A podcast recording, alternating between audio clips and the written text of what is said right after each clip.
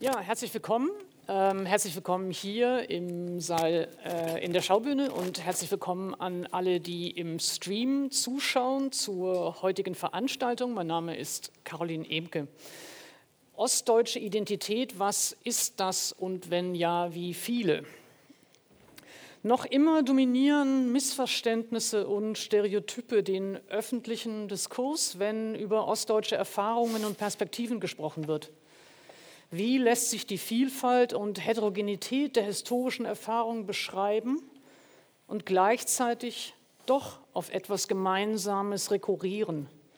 Wie verhandeln verschiedene Generationen von Ostdeutschen die Vergangenheit? Wie lässt sich die Erinnerung pluralisieren?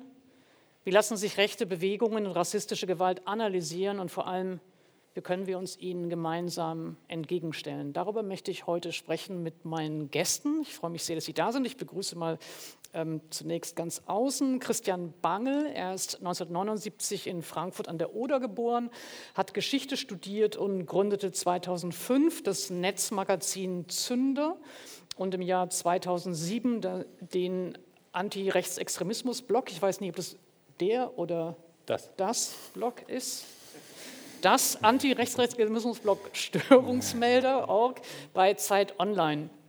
Nach einem Ausflug in die Politik kehrte er im Jahr 2010 an den Newsdesk von Zeit Online zurück. Von 2012 bis 2018 war er dort Chef vom Dienst, von 2017 bis 2018 Co-Ressortleiter des Pop-up-Ressorts D17, D18 und seit 19, 2019 ist er politischer Autor bei Zeit Online. Herzlich willkommen, Christian Bangel.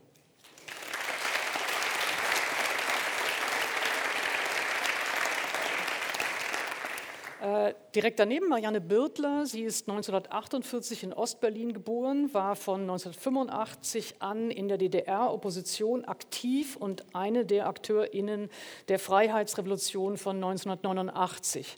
Nach dem Mauerfall wurde sie 1990 Sprecherin der Fraktion Bündnis 90 Die Grünen. Von 1995 bis 2000 leitete sie das Berliner Büro der Bundestagsfraktion. Von 2000 bis 2011 war sie als Nachfolgerin von Joachim Gauck die Bundesbeauftragte für die Unterlagen der Staatssicherheits... Entschuldigung, des... Also heute mache ich aber auch wirklich nochmal. Sie war die Bundesbeauftragte für die Unterlagen des Staatssicherheitsdienstes der ehemaligen DDR. Ihre Erinnerungen hat sie unter dem Titel Halbes Land, ganzes Land, ganzes Leben publiziert, das ich ähm, jedem nur unbedingt empfehlen kann und auch auf das wir vielleicht auch im Gespräch noch kommen. Herzlich willkommen, Marianne Birtler.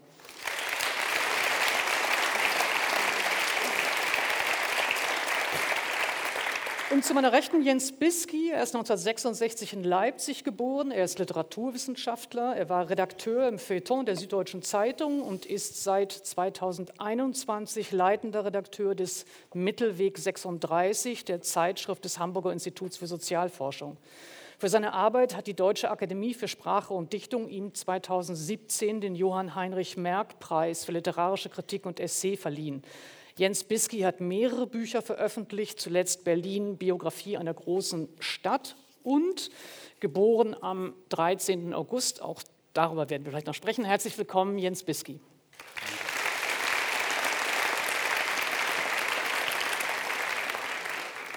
Ähm, äh, da äh, ich glaube, eine der äh, häufigen Schwächen der Diskussion über ostdeutsche Identität darin besteht, dass Westdeutsche sich für die Norm halten und einfach nur als Deutsch, möchte ich der Fairness halber gleich vorweg sagen, mein Name ist nicht nur Caroline Imke, sondern ich bin 1967 in Mülheim an der Ruhr geboren und in Wuppertal und Hamburg aufgewachsen. Ähm, insofern glaube ich, sollte man äh, einfach schon mal vorab sagen, äh, ich stelle mit einer gewissen Unerfahrenheit, mit einem gewissen Unwissen und möglicherweise auch mit äh, mittransportierten ja, Stereotypen äh, diese Fragen heute.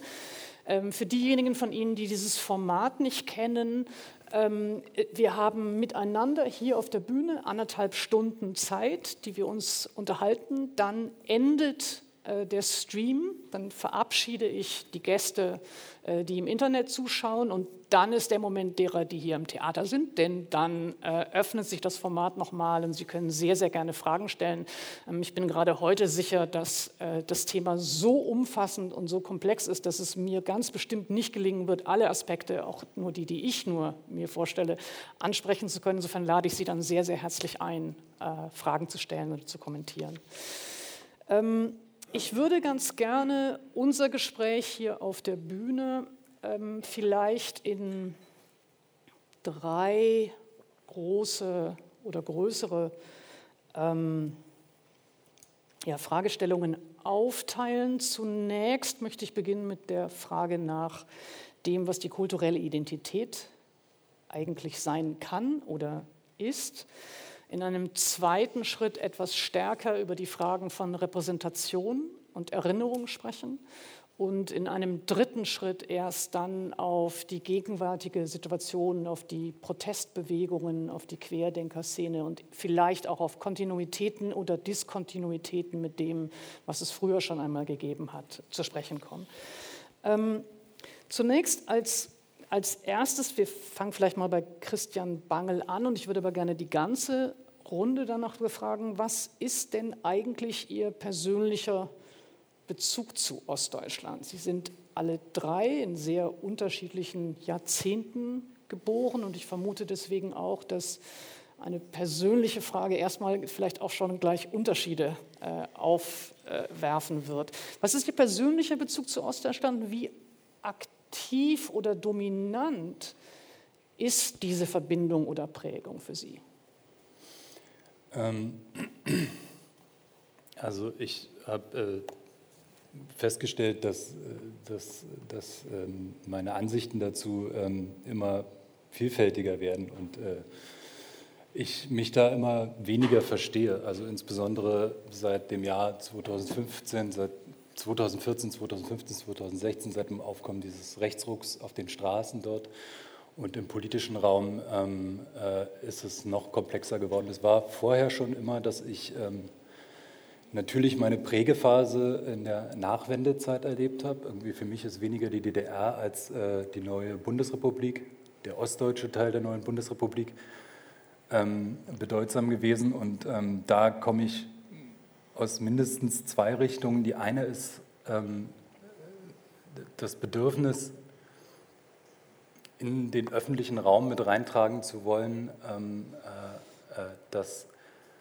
dass ostdeutsche Erfahrungen, Wendeerfahrungen, Nachwendeerfahrungen und auch Vorwendeerfahrungen natürlich äh, was Originäres und was Besonderes sind und ähm, nicht sozusagen unter so einen gesamtdeutschen Kanon einfach nur gestellt werden können, also beziehungsweise rein verarbeitet werden müssen. Dass es einfach die Umbrüche gab, von denen sich, glaube ich, bis heute auch bis heute noch im Westen weniger wirklich Vorstellungen machen können. Und auf der anderen Seite natürlich die Gewalterfahrung, so der Rechtsextremismus, ähm, Neonazis, äh, Angstgefühle ähm, als Alltag, so, die, die da auch mit reinspielen. So. Und ähm, das ergibt für mich einen ambivalenten Zugang zum Thema Ostdeutschsein, so, ähm, weil ich da einerseits verteidige und andererseits angreife. So. Mhm. Und ähm, mhm. das, das wird mit den Jahren nicht einfacher. Also okay. Ähm, ich sehe, wenn ich manchmal diese, wir werden ja darüber noch sprechen, äh, wenn, wenn ich diese Demonstrationen beobachte, wenn ich da selbst dabei bin oder das in sozialen Medien beobachte, stellt sich mir halt auch immer die Frage, was davon bin eigentlich ich? So, und ähm, ich kann nicht sagen, dass das, was da auf den Straßen ist, irgendwie mit mir gar nichts zu tun hat. Ich kann aber auch noch nicht endgültig sagen, was es mit mir zu tun hat. Ähm, da bin, glaube ich, froh, wenn ich an meinem Lebensende, das hoffentlich noch ein Weilchen hin ist, irgendwie dazu was Konkretes sagen kann. Irgendwie bisher habe ich da nur Stichpunkte irgendwie so. Es sind für mich ähm, die Themen Männlichkeit und Macht irgendwie, die da so mit zu verhandeln sind irgendwie. Das ist äh, bei mir selbst ist, ähm, was ich was, für was Ostdeutsches halte, nie wirklich verschwindende Angst vor Abstieg, so Abstiegsangst. ein Kampf um Würde, der teilweise manchmal ins Absurde geht, so irgendwie, der aber nicht ganz weggeht und Abgrenzungs- und Verortungsprobleme, also tatsächlich, so, wo gehöre ich da eigentlich genau hin? Das ist so stichpunkthaft, was ich so als mein Ostdeutschsein beschreiben würde. Vielen Dank. Ich nehme ein paar von den Sachen später nochmal auf. Ja. Vielen Dank erstmal, Marianne Birtler. Ich bin, weil ich Lust und Zeit hatte, heute mit dem 29er äh, Bus vom Moritzplatz hierher gefahren. Das ist eine ganz schöne Strecke und ich bin dann aufs Oberdeck ganz nach vorne. Und dann dachte ich so, oh, diese Stadt, ja, ich würde ja viel lieber über meine Identität als Berlinerin heute sprechen, als über diese Ost-West-Geschichte. Das ist so eine schöne, klare Sache, so unkompliziert und irgendwie, wir wissen, Berlin und ich, wir gehören irgendwie zusammen und da werde ich nicht immer in irgendwelche äh, Gefühlszustände versetzt bei diesem Thema. Aber es ist anders und darüber rede ich ja auch ganz gern. Und damit bin ich auch schon so bei, bei der Gefühlsebene. Also es ist, äh, es ist erstens unentrinnbar, dass ich aus dem Osten komme. Ich, äh, es muss auch immer zu erklärt werden. Kein Westdeutscher muss immer zu erklären, was das spezifisch Westdeutsche an ihm ist. Ne? Und, und ich habe... Ja, ich sitze zusammen mit Freunden und die, äh, alle aus dem Westen und die eine hat irgendwie in Mecklenburg Pech mit ihrem Urlaub gehabt, doofes Quartier und so. Plötzlich gucken alle zu mir. Ja, was, was, was, ich, war nie, ich, ich, ich war nie in diesem Nest, ich habe dafür keine Verantwortung. Aber es, äh, es ist natürlich ein ganzes Spektrum von, von Gefühlen, die mit diesem Thema verbunden sind. Also Manchmal ist es auch Stolz oder Trotz, äh, auch Scham manchmal, ähm, Angst auch, das Gefühl von Zweitklassigkeit kenne ich in diesem, äh, in diesem Zusammenhang, auch vom Kampf gegen diese Zweitklassigkeit. Und ich gehöre nun wirklich eher zu den Gewinnerinnen. Also mir ging es ja gut ab 1990. Also ich habe auch zum Glück keine Abstiegsangst und so. Also ich habe ich, ich lebe eigentlich ziemlich komfortabel und sicher. Und trotzdem ist es für mich ein Unterschied, ob ich mit dem Rad ähm, ähm, äh, weiß ich, durch die Pariser Straße und, äh, und an den großen Plätzen mit den Cafés vorbeifahre oder ob ich das am Kolwitzplatz tue oder an einem anderen Platz. Es sind für mich andere Welten und mhm. es, ist, es klappt nicht mehr so gut wie Anfang der 90er Jahre, aber ich glaube, ich habe immer noch eine ziemlich hohe Trefferquote wenn ich Menschen begegne und überlege, ob die aus dem Osten oder aus dem Westen kommen. Und äh, die sind mir auch nicht alle automatisch sympathisch, die aus dem Osten kommen, keineswegs. Das, äh, deswegen gibt es auch immer so ein Hin- und Hergerissensein zwischen, ja, zwischen Ablehnung dessen auch, wogegen ich damals mal gekämpft habe oder, oder äh, gegen das, was ich jetzt befremdlich bis widerlich finde im Osten. Und dann aber auch wieder gibt es so eine, so eine, so eine Sympathiewellen, wenn ich manchmal so mit ostdeutschen Frauen rede und man gar nicht viel drum reden muss und man sich so verständnisinnig zublinzelt, das müssen wir jetzt nicht erklären, das wissen wir. Und so, also diese, diese, mhm. dieses Wohlbefinden mhm. unter Ostlern, aber auch, die, äh, aber auch die große Fremdheit, das kenne ich beides. Und das alles sind Themen, die, die darauf hinweisen, dass es ein nach wie vor ähm, wichtiges und auch wirkmächtiges Thema ist. Mhm. Jens Bisky? Ja, also es ist ein wichtiges und ein wirkmächtiges Thema. Trotzdem zucke ich immer zusammen, wenn mich jemand als Ostdeutscher bezeichnet. Ich bin in der DDR geboren, ich bin dort aufgewachsen unter sehr speziellen Bedingungen, so als glühender Jungkommunist. Ich würde mich aber heute nicht als Ostdeutsch bezeichnet, weil ich gar nicht so richtig weiß, was das meinen soll. Mhm. Äh, ich würde dann auch sagen, ich bin Berliner. Das ist unbestimmt genug, äh, um sich in jeder Situation das Passende rauszusuchen und sich auch weiterzuentwickeln. Äh, zu dieser Definition als Ostdeutscher gehört ja so eine Gegenstellung. Was meint Ostdeutsch? Nicht Westdeutsch meint das. Ist das für mich eine entscheidende Konfliktlinie? Nein. Haben Sie eine Vermutung, warum das für Sie nicht eine entscheidende Konfliktlinie ist? Äh, weil ich in Berlin wohne. Und Berlin okay. wird zwar statistisch okay. zum Osten gezählt, äh, aber äh, es ist wirklich eine andere Realität. Ich finde, es ist auch eine Wissenszumutung damit verbunden.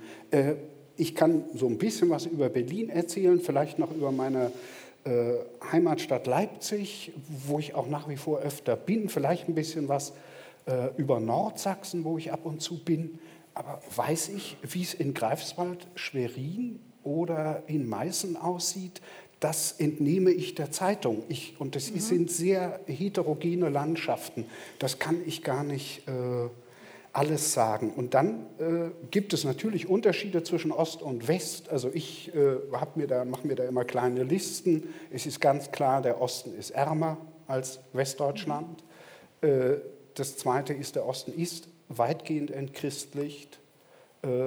Äh, und man kann dazu sagen, dass in Ostdeutschland die Frauen auf eine andere Art und Weise emanzipiert sind als in Westdeutschland. Das sind so ein paar Unterschiede, die mir sofort auffallen. Ob ich die aber als Gegensatz äh, zum Westen äh, begreifen muss, das weiß ich nicht. Es sind halt Unterschiede. Und was mir dann äh, nicht gefällt an diesem an dieser Identifikation mit Ostdeutschland oder an der Zumutung, als Ostdeutscher sprechen zu müssen, äh, ist, dass viele andere Unterschiede, die es ja mhm. zwischen Menschen Gott sei Dank gibt, dadurch überwölbt werden. Mhm. Also was habe ich äh, mit Frauke Petri äh, gemeinsam, äh, das sozusagen alle politischen Unterschiede überwölbt, es gibt sehr unterschiedliche Generationenerfahrungen. Für meine Eltern sah das sehr anders aus, die irgendwie 50 waren und ihr Leben komplett umgestellt haben. Mhm. Es sieht wieder anders aus für Leute, die 1990 geboren worden mhm. sind und in dieser Umbruchszeit in Familien gelebt haben. Äh, also ich, man, man verbindet damit immer die Erwartung, dass man in den politischen Raum hineinspricht, mhm. weil es gibt ja politische Probleme, aber man benutzt dazu keine politische Zuordnung. Es gibt ja Ostdeutschland nicht, es gibt diese fünf Länder äh, und wo, wo, bitte ist da Ostdeutschland? Also glaub, das, das, ist mir so ein, so ein bisschen zu ungenau. Mhm. Das ist mein äh, Problem mhm. damit. Ja. Ich würde auf die Frage äh, ob es Ostdeutschland überhaupt noch gibt oder ob es das nicht mehr gibt, äh, gerne ein bisschen später kommen. Ich würde ganz gerne etwas aufnehmen von dem auch, was Sie gesagt haben, nämlich die Suche nach ähm, ja sozusagen den Markern einer solchen Identität. Was sollte das denn heißen, äh, was man da gemein hat?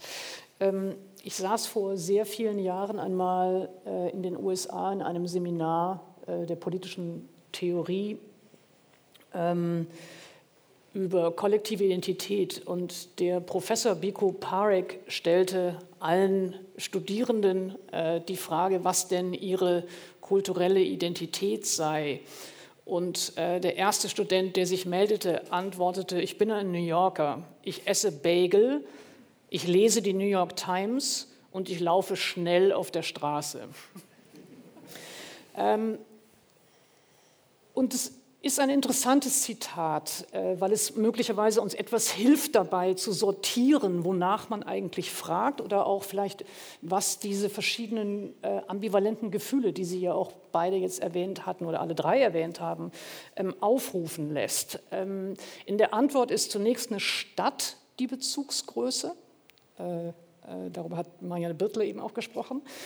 Es wird von Praktiken und Gewohnheiten gesprochen, ähm, wobei die eine vielleicht eher etwas mit individuellen Vorlieben, vielleicht auch familiären Prägungen zu tun hat, nämlich das Bagelessen.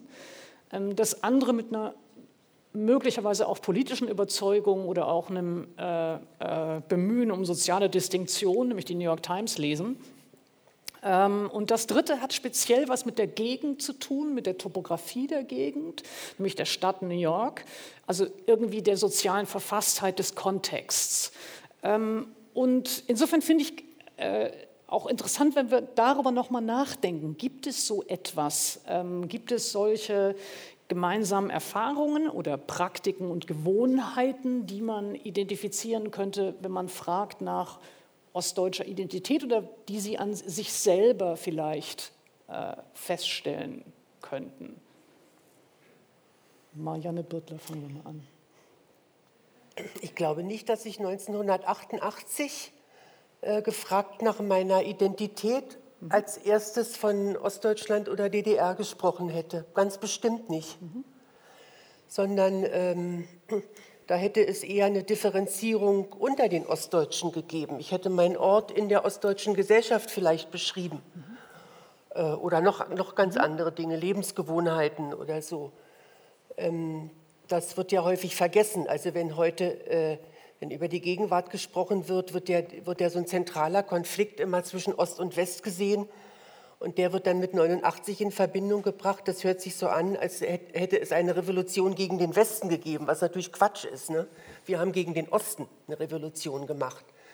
Und das waren dann auch damals die Linien, an denen sich Menschen mit verschiedenen Identitäten getrennt haben. Wo stehst du politisch? Was interessiert dich? Was ist dir wichtig? Was machst du? Oder, oder auch wovor hast du Angst? Ne? Also das war, insofern kann, könnte man sagen, davon abgeleitet, dass dieses Ostdeutschsein äh, sozusagen eine nachträgliche Konstruktion ist. Äh, das gefällt mir aber auch nicht so gut. Eher, eher ist es heute so ein Vorrat an ähnlichen Erfahrungen, an denen man immer, äh, an denen man immer zu erinnert wird. Können Sie, das, können Sie sagen, was für Erfahrungen es sind, von denen Sie sagen würden, die bilden bei allen Unterschieden, allen Verschiedenheiten, auf die Sie ja auch zu Recht hingewiesen haben, ähm, doch eine strukturelle Gemeinsamkeit? Ja, also eines habe ich vorhin schon genannt, das ist sozusagen dieser Erklärzwang, immer zu gefragt zu werden und um Erklärungen gebeten zu werden. Was ist da jetzt in Sachsen los und dies und so. Warum sollte ich das eigentlich besser wissen als jemand, der, in, der äh, im Westen wohnt und der, oder der jetzt vielleicht schon seit 20 Jahren in, in, in Sachsen wohnt, wo ich ganz selten bin? Ne? Also das ist sozusagen immer diese, dieser Zwang, sich erklären zu müssen. Ich glaube, dass es auch in der Sprache noch eine Menge zu entdecken gibt. Mhm die, äh, die, wo es Ähnlichkeiten gibt, bestimmte Ausdrücke, Wendungen oder auch Formen von, von Zurückhaltung oder aus sich rausgehen.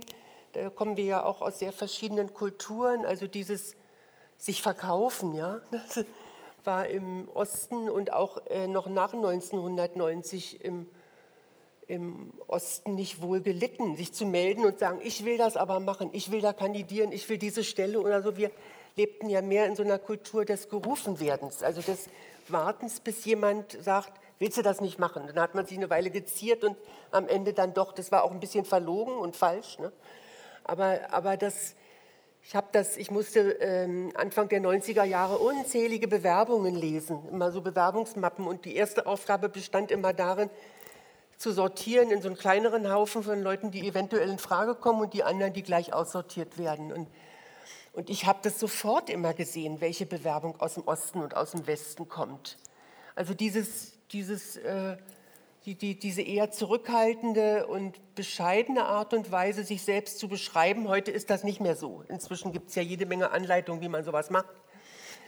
Ähm, aber, aber das ist schon ein großer Unterschied und ich glaube, in der Art, sich selbst darzustellen, sich selbst einzubringen oder so, glaube ich immer noch solchen Unterschied zu entdecken, mhm. abzuwarten.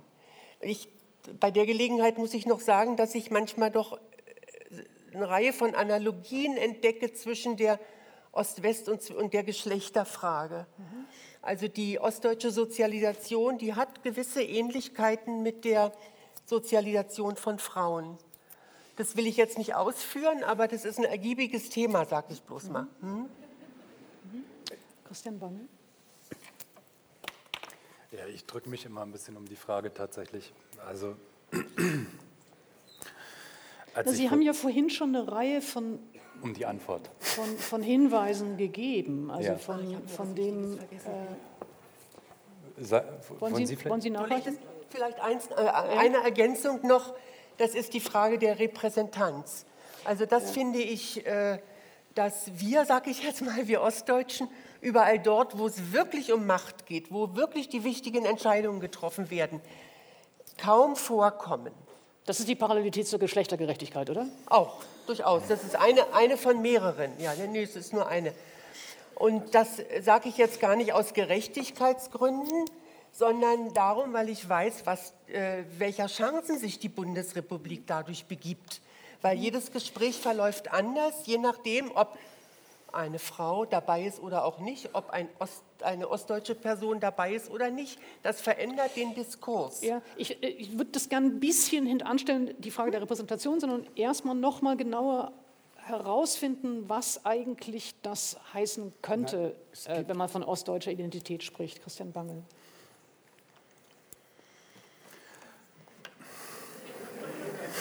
Darf ich einen Vorschlag machen? Ja, natürlich. Es gibt äh, etwas, was mir wirklich ein zentraler Unterschied zu sein scheint, zumindest zu meinen Altersgenossen. Äh, und das, man kann eine ostdeutsche Biografie, eine ostdeutsche Familiengeschichte nicht ohne Bezug auf 1989 erzählen. Das ist das zentrale Datum. Äh, das geht den vielen westdeutschen Freunden und Freundinnen und Bekannten, die ich habe, nicht so. Für die war 89, ja, da ist irgendwie was passiert, aber es hatte im Grunde keine Bedeutung. Nicht umsonst äh, liest man in Generation Golf einer der wichtigsten Selbstbeschreibungen der Bundesrepublik Ende der 90er Jahre. Reider heißt jetzt Twix, sonst änderte sich nichts. Nichts. So, äh, das kann man äh, für die Ostdeutschen, jetzt benutze ich trotz meiner Vorbehalte mal diese Kollektivzuschreibung, nicht so sagen. Bei denen hat 89 wirklich was bedeutet und sie müssen sich bis heute irgendwie zu diesem Datum verhalten. Das ist, glaube ich, ein ganz zentraler Unterschied. Und ansonsten würde ich Frau Birtler in vielem Recht geben. Also es gibt so eine gewisse äh, Scheu, zum Fürsten zu gehen, wenn man nicht gerufen wird. Es gibt so eine gewisse Scheu, sich vorzudrängen. Es gibt eine gewisse Vorsicht, ja fast Scheu vor Kritik, äh, weil es in der DDR immer Kritik dann, an anderen nee, äh, oder äh, ganz schlimm ist es, wenn man selbst kritisiert wird, weil im Grunde war ja Kritik in der DDR immer kurz vor, du wirst jetzt aussortiert. Äh, es, weil es war ja alles perfekt. Es wurde ja alles, es war alles also perfekt kritisiert und zu wurde werden immer besser. Kritisiert zu werden hieß immer, im Grunde sollst du jetzt äh, auf ein Abstellgleis geschoben werden. Und dann muss man lernen, äh, mit Kritik äh, umzugehen. Also vielleicht ist das bei Herrn Bangel, der äh, viel kürzer in der DDR gelebt hat, äh, anders. Aber ja, sehen Sie. Nee, ich äh, bin mir tatsächlich, äh, ja, also das, das ist auf jeden Fall richtig irgendwie. Unser aller Leben zerfällt in zwei Hälften. Das ist, das ist, das ist wahrscheinlich Die Bruchstelle würden Sie Punkt. auch sagen, 89. Natürlich. Ja, also davon, das ist, ähm, äh, da, da, da geht alles von aus, irgendwie daran orientiert sich das Leben und ähm, vielleicht kann man dazu fügen, dass irgendwie bei den allermeisten Ostdeutschen viele Dinge, die seitdem passiert sind, unter einer gewissen Vorläufigkeit einfach stehen. Irgendwie. Also die Erfahrung eines kompletten Zusammenbruchs irgendwie ähm, nimmt einem das Gefühl, dass die Zustände immerwährend sind. So. Und dieses, dieses Gefühl von, von, von von der Grundstabilität, von was immerwährendem sehe ich bei vielen Westdeutschen biografisch schon verankert. So. Ja, also je nach Herkunft ist dort ähm, gerade in Mittel- und Oberschichten meiner Meinung nach oft irgendwie so ein Gefühl von, daran wird sich schon grundsätzlich nichts ändern, auch wenn da ein Bruch im Leben kommt oder wenn irgendwas politisch passiert. Vielleicht ist das auch das große Ding bei Corona gewesen, dass zum ersten Mal ein politisches externes Ereignis von einer Größenordnung, naja, noch nicht der, der, der Wende und der friedlichen Revolution, aber von ähnlich grundstürzenden Konsequenzen zunächst mal kurzfristig eingetreten ist. Ich habe neulich was ganz Interessantes gehört oder gelesen, ich weiß es nicht mehr, wo es war, ich kann leider die Quelle nicht nennen, aber da wird den Ostdeutschen so ein gewisser, ausgehend davon so ein gewisser Pathos zugesprochen. Also sozusagen sein eigenes Leben sozusagen im Kontext eines, eines großen Weltgeschehens zu sehen. Ähm, und ähm, das dass das bei Westdeutschen anders sei, wo sozusagen irgendwie eine individuelle, familiäre Selbstverortung irgendwie stattfindet. Mhm. Ja, und natürlich auch noch, die, also das, das wird wahrscheinlich schon, werden die allermeisten Ostdeutschen schon auf die eine oder andere Art immer mal wieder erfahren haben, die Abwesenheit im Hauptkanon dieses Landes. So, ne? Also das hat man, glaube ich, jetzt wieder in diesem Wahlkampf gesehen. So, die Erzählungen von Deutschland sind doch tatsächlich oft noch sehr westdeutsch irgendwie. Ja? Die gehen aus von einem von einer eigentlich relativ gefügten Herkunft, die es jetzt gelte, zu erhalten und zu sichern und in die neue Zeit zu transformieren. Und das ist, glaube ich, oft nicht die Erfahrung der Ostdeutschen irgendwie. Da ist, glaube ich, gerade erst was entstanden, was jetzt schon wieder zusammenbrechen könnte. So. Mhm. Ähm, es gibt in äh, Ihrem Buch, Herr Bisky, eine Stelle, in der Sie diese, diese Bruchstelle sozusagen äh, beschreiben von 89 und auch die Frage oder das, das sich befragen, was sich ändern könnte. Äh, natürlich schreiben Sie das Buch später, also es ist auch ein nachträgliches nochmal darauf reflektieren, wie dieser Moment für Sie war. Und an einer Stelle schreiben Sie, ich wollte, dass das Diffuse aufhört. Ähm, bezieht sich an der Stelle auch auf die Frage des Doppellebens äh, in der DDR. Ähm, und ich habe das zur Vorbereitung von heute nochmal gelesen und habe mich dann gefragt, äh, könnten Sie darüber sprechen, könnten Sie darüber sprechen, ob, also A, was Sie mit diesem Diffusen damals meinten und ob Sie nachträglich sagen würden, ja, das hat sich, hat aufgehört, dieses Diffuse. Na, das Diffuse hat in, wenn ich, äh, das ist lange her, dass ich das Buch geschrieben habe, ich weiß jetzt gar nicht mehr, an welcher Stelle dieser Satz steht. Ist äh, immer noch gut. Das äh, Diffuse bezog sich damals darauf, äh, das ist, wenn ich, wenn ich das äh, richtig rekapituliere, dass es sozusagen keine Öffentlichkeit gab, mhm. äh, in der über Probleme klar gesprochen wurde und dass ich nicht wusste, wie die Mehrheit im Lande dachte. Ich hatte keine Ahnung davon. Das ist für mich, ich war mit dem Wahlergebnis, gebe ich gern zu, am 18. März 1990 nicht glücklich. Ich auch nicht. Aber ich war sehr erleichtert, dass ich endlich wusste, okay, das will jetzt die Mehrheit im Lande. Äh, es gab ja äh, so Affirmations- und Unterwerfungsrituale in der Schule, in den Betrieben. Und man wusste nie so richtig, woran ist man denn wirklich mit den Leuten? Meinen die das ernst oder meinen sie das nicht ernst? Das ist das eine. Das zweite, äh, und da komme ich vom Diffusen zu etwas, was mir auch wichtig ist. Alle ostdeutsche Erfahrung ist nicht nur, glaube ich, wenn es sowas gibt, auf 89 bezogen, sondern sie ist auch fragmentiert. Wir haben in der DDR nicht gewusst, wie andere in der DDR leben. Äh, also wenn Sie äh, in der Familie von Offizieren oder Polizisten groß geworden sind oder äh, von Ärzten, dann haben sie nicht unbedingt gewusst, wie es der Pfarrerstochter geht, was ein Arbeiter äh, im Betrieb erlebt, was eine Krankenschwester erlebt. Sie würden sagen, in einer anderen Weise fragmentiert oder in einer anderen Weise sozial unwissend, als wir das für die Gegenwart jetzt oder für Westdeutschland ja. Ja, in einer okay. anderen Weise sozial unwissen. Natürlich wissen wir auch jetzt vieles genau, äh, nicht so genau, aber man kann sich relativ schnell darüber informieren. Okay. Äh, es ist nicht so kompliziert. Äh, äh Sie wissen alle, dass man dann einfach äh, was sucht bei Google und dann findet man schon irgendwas und kommt dann weiter. Mhm. Und es gibt eine Öffentlichkeit, in der man wenigstens die Frage aufwerfen kann. Bestimmte Fragen äh, konnte man ja nicht aufwerfen. Und ich glaube, dass so eine Fragmentierung auch nach 89 stattgefunden hat. Denn wenn wir hier von Ostdeutsch reden, würde ich dann gerne fragen, wen meinen wir denn? Mhm. Meinen wir die äh, vielen hunderttausend, die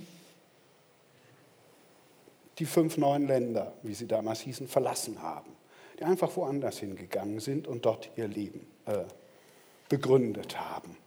Meinen wir äh, vielleicht auch die Westdeutschen, die nach Ostdeutschland gekommen sind und durchaus, ich weiß, die haben äh, oft einen schlechten Ruf, erst recht in äh, Ostdeutschland, das sind dann äh, Konjunkturritter und äh, die sind arrogant und die machen alles falsch, das ist so, aber das sind Klischee. Die haben äh, selbst ja durchaus das Bild gehabt, sie sind Pioniere und sie helfen hier was aufzubauen oder so. Reden wir von denen. Reden wir von den vielen, die ihre Arbeit verloren haben und dann einfach aufgegeben haben? Oder reden wir von den vielen, die gibt es ja auch, äh, und ich würde mich dazu rechnen, für die in den 90er Jahren, ich muss sagen, zu meiner Überraschung, sich plötzlich überall Türen geöffnet haben, Möglichkeiten aufgetan haben, und die plötzlich das Gefühl hatten, ja, ich werde ernst genommen, ich kann mein Leben gestalten. Das gehört ja auch zur Ostdeutschland. Ich würde ganz gerne noch ergänzen wollen, also VertragsarbeiterInnen, äh, genau. Nicht-Weiße äh, in der ehemaligen DDR. Ähm, ich würde auch sagen, Homosexuelle in der DDR ist auch nochmal eine andere Form von... Ähm, Ja, also mindestens Perspektive, wenn nicht äh, Erfahrung, die eben auch mit Angst und, und äh, Gefahr verbunden war. Auch darauf, glaube ich, bezog sich bei dem diffusen, äh, wenn ich da nochmal nachfragen dürfte, vielleicht das Spezifische, äh, das vielleicht aus eben einer homosexuellen äh, ostdeutschen Erfahrung hervorgeht.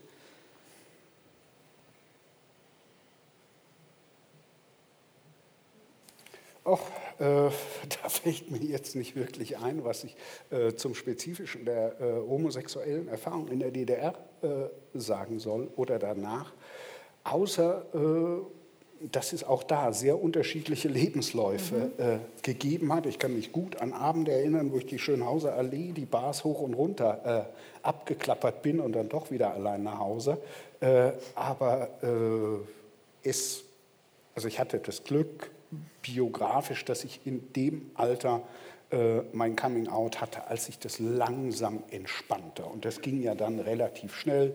Wir wissen, in dieser Stadt gab es noch zwei Fassungen des Paragraphen 175, die galten Anfang der 90er Jahre. Jetzt äh, kann man heiraten, äh, was ich äh, einen großen äh, Fortschritt und für mich auch ein persönliches Glück äh, finde, dass das möglich ist. Wir sind ja so im Grunde die Ersten historisch, wo das so geht. Äh, auch dort hatte, also in meiner Erinnerung gab es halt ein großes Misstrauen in der Szene. Ich war nicht so viel da, aber es gab ein großes Misstrauen äh, und es gab so eine gewisse Scheu äh, und es gab relativ wenig äh, Rollenvorbilder oder so. Also mein Coming Out verlief irgendwie mit Thomas Mann und André Gide. Äh, das ist heute irgendwie anders, glaube ich. Ich glaube, ja, sag, das ist jetzt eine Schussvorlage, die ich nicht verwandle an der Stelle.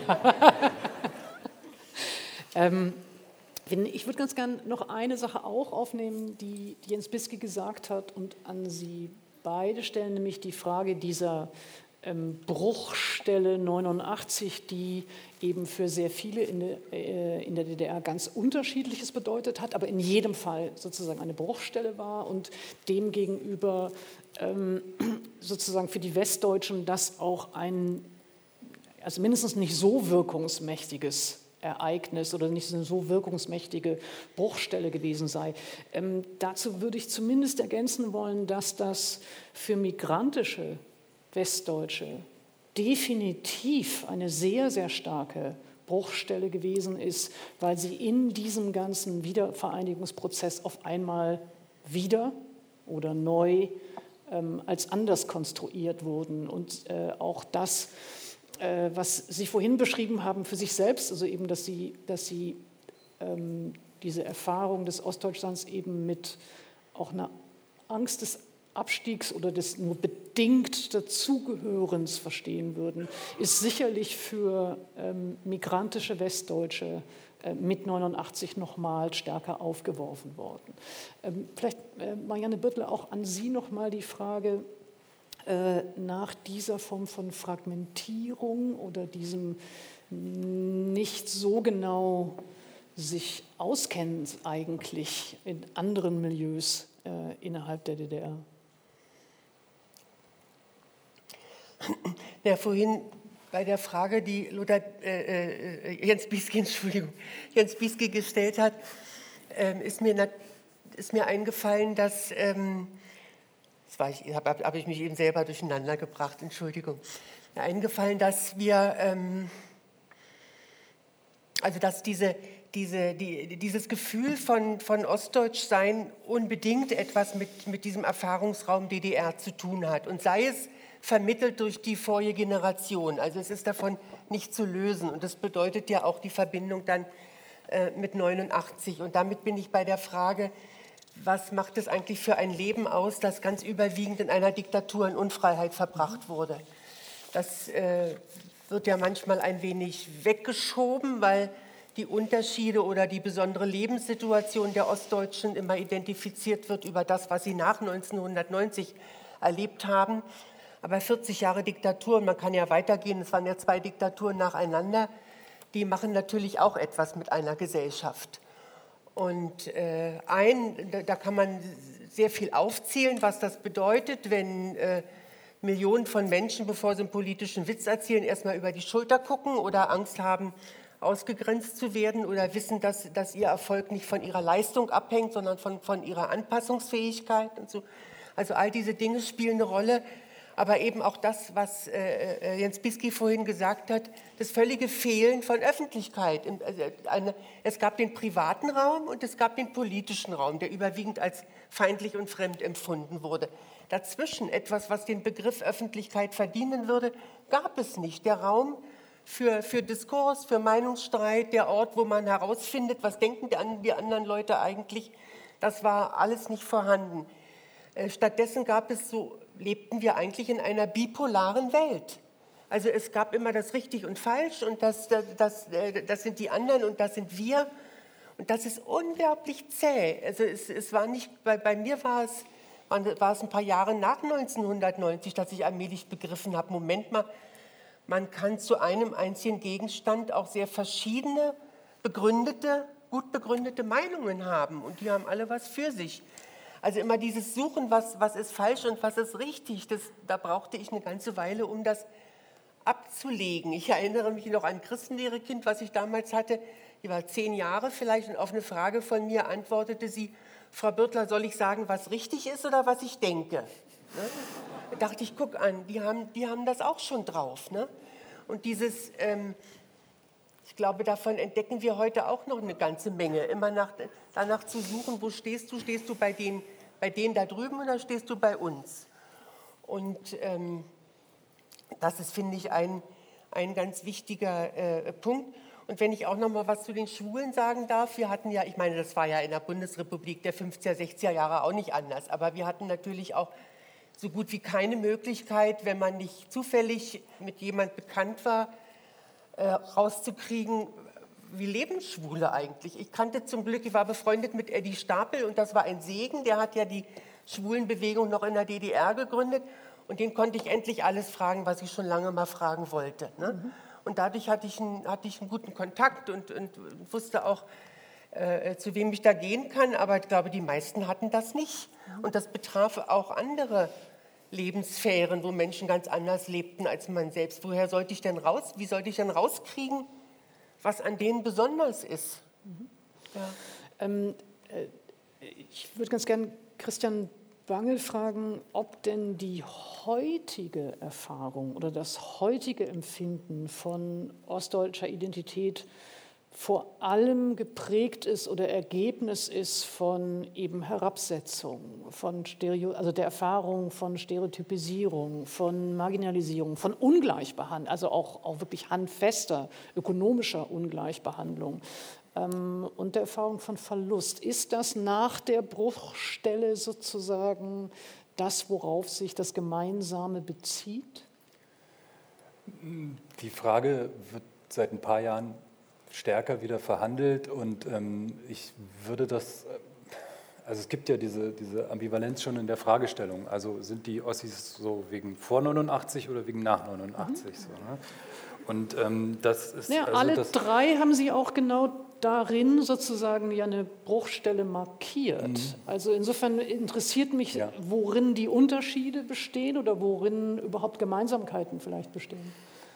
Also ich würde mich da ganz entschieden irgendwie in der Mitte einordnen. So irgendwie. Also das wird irgendwie beides seine Auswirkungen gehabt haben. Ich merke, dass ich ähm, also tatsächlich stärker als vorher interessiert bin an der Frage, welche Norm von Männlichkeit und, und, und, und, und Hierarchien sozusagen haben wir aus der DDR mit rausgenommen. Irgendwie.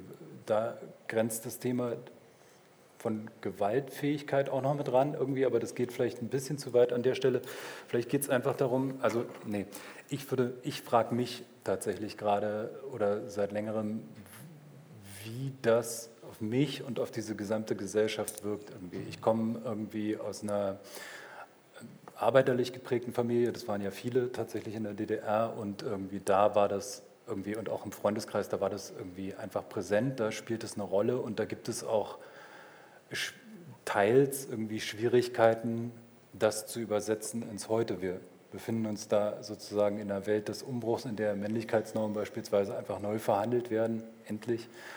Und ähm, da merke ich irgendwie, da, da, spüre ich schon noch Ostdeutschland irgendwie und auch vor 89. Können Sie das benennen? Können Sie oder ausbuchstabieren, was meinen Sie damit? Welche, welche Form oder welche Bilder oder welche äh, ja, Normvorstellungen von Männlichkeit identifizieren Sie da? Ich habe nur eine Kindheits-DDR-Erfahrung, aber ich erinnere mich an diese Wandbilder. Ich erinnere mich an das Männlichkeitsideal, das im Sportunterricht vorgetragen wurde, das äh, auch in jedem Unterricht irgendwie eine Rolle spielte. Und ich ähm, merke, dass das irgendwie, irgendwie auch, auch zum Teil von manchen Menschen als originär ostdeutsch weiter transportiert wird und gut geheißen wird, irgendwie so Durchsetzung, Dominanz, äh, Siegen sozusagen, sich durchsetzen. Ja.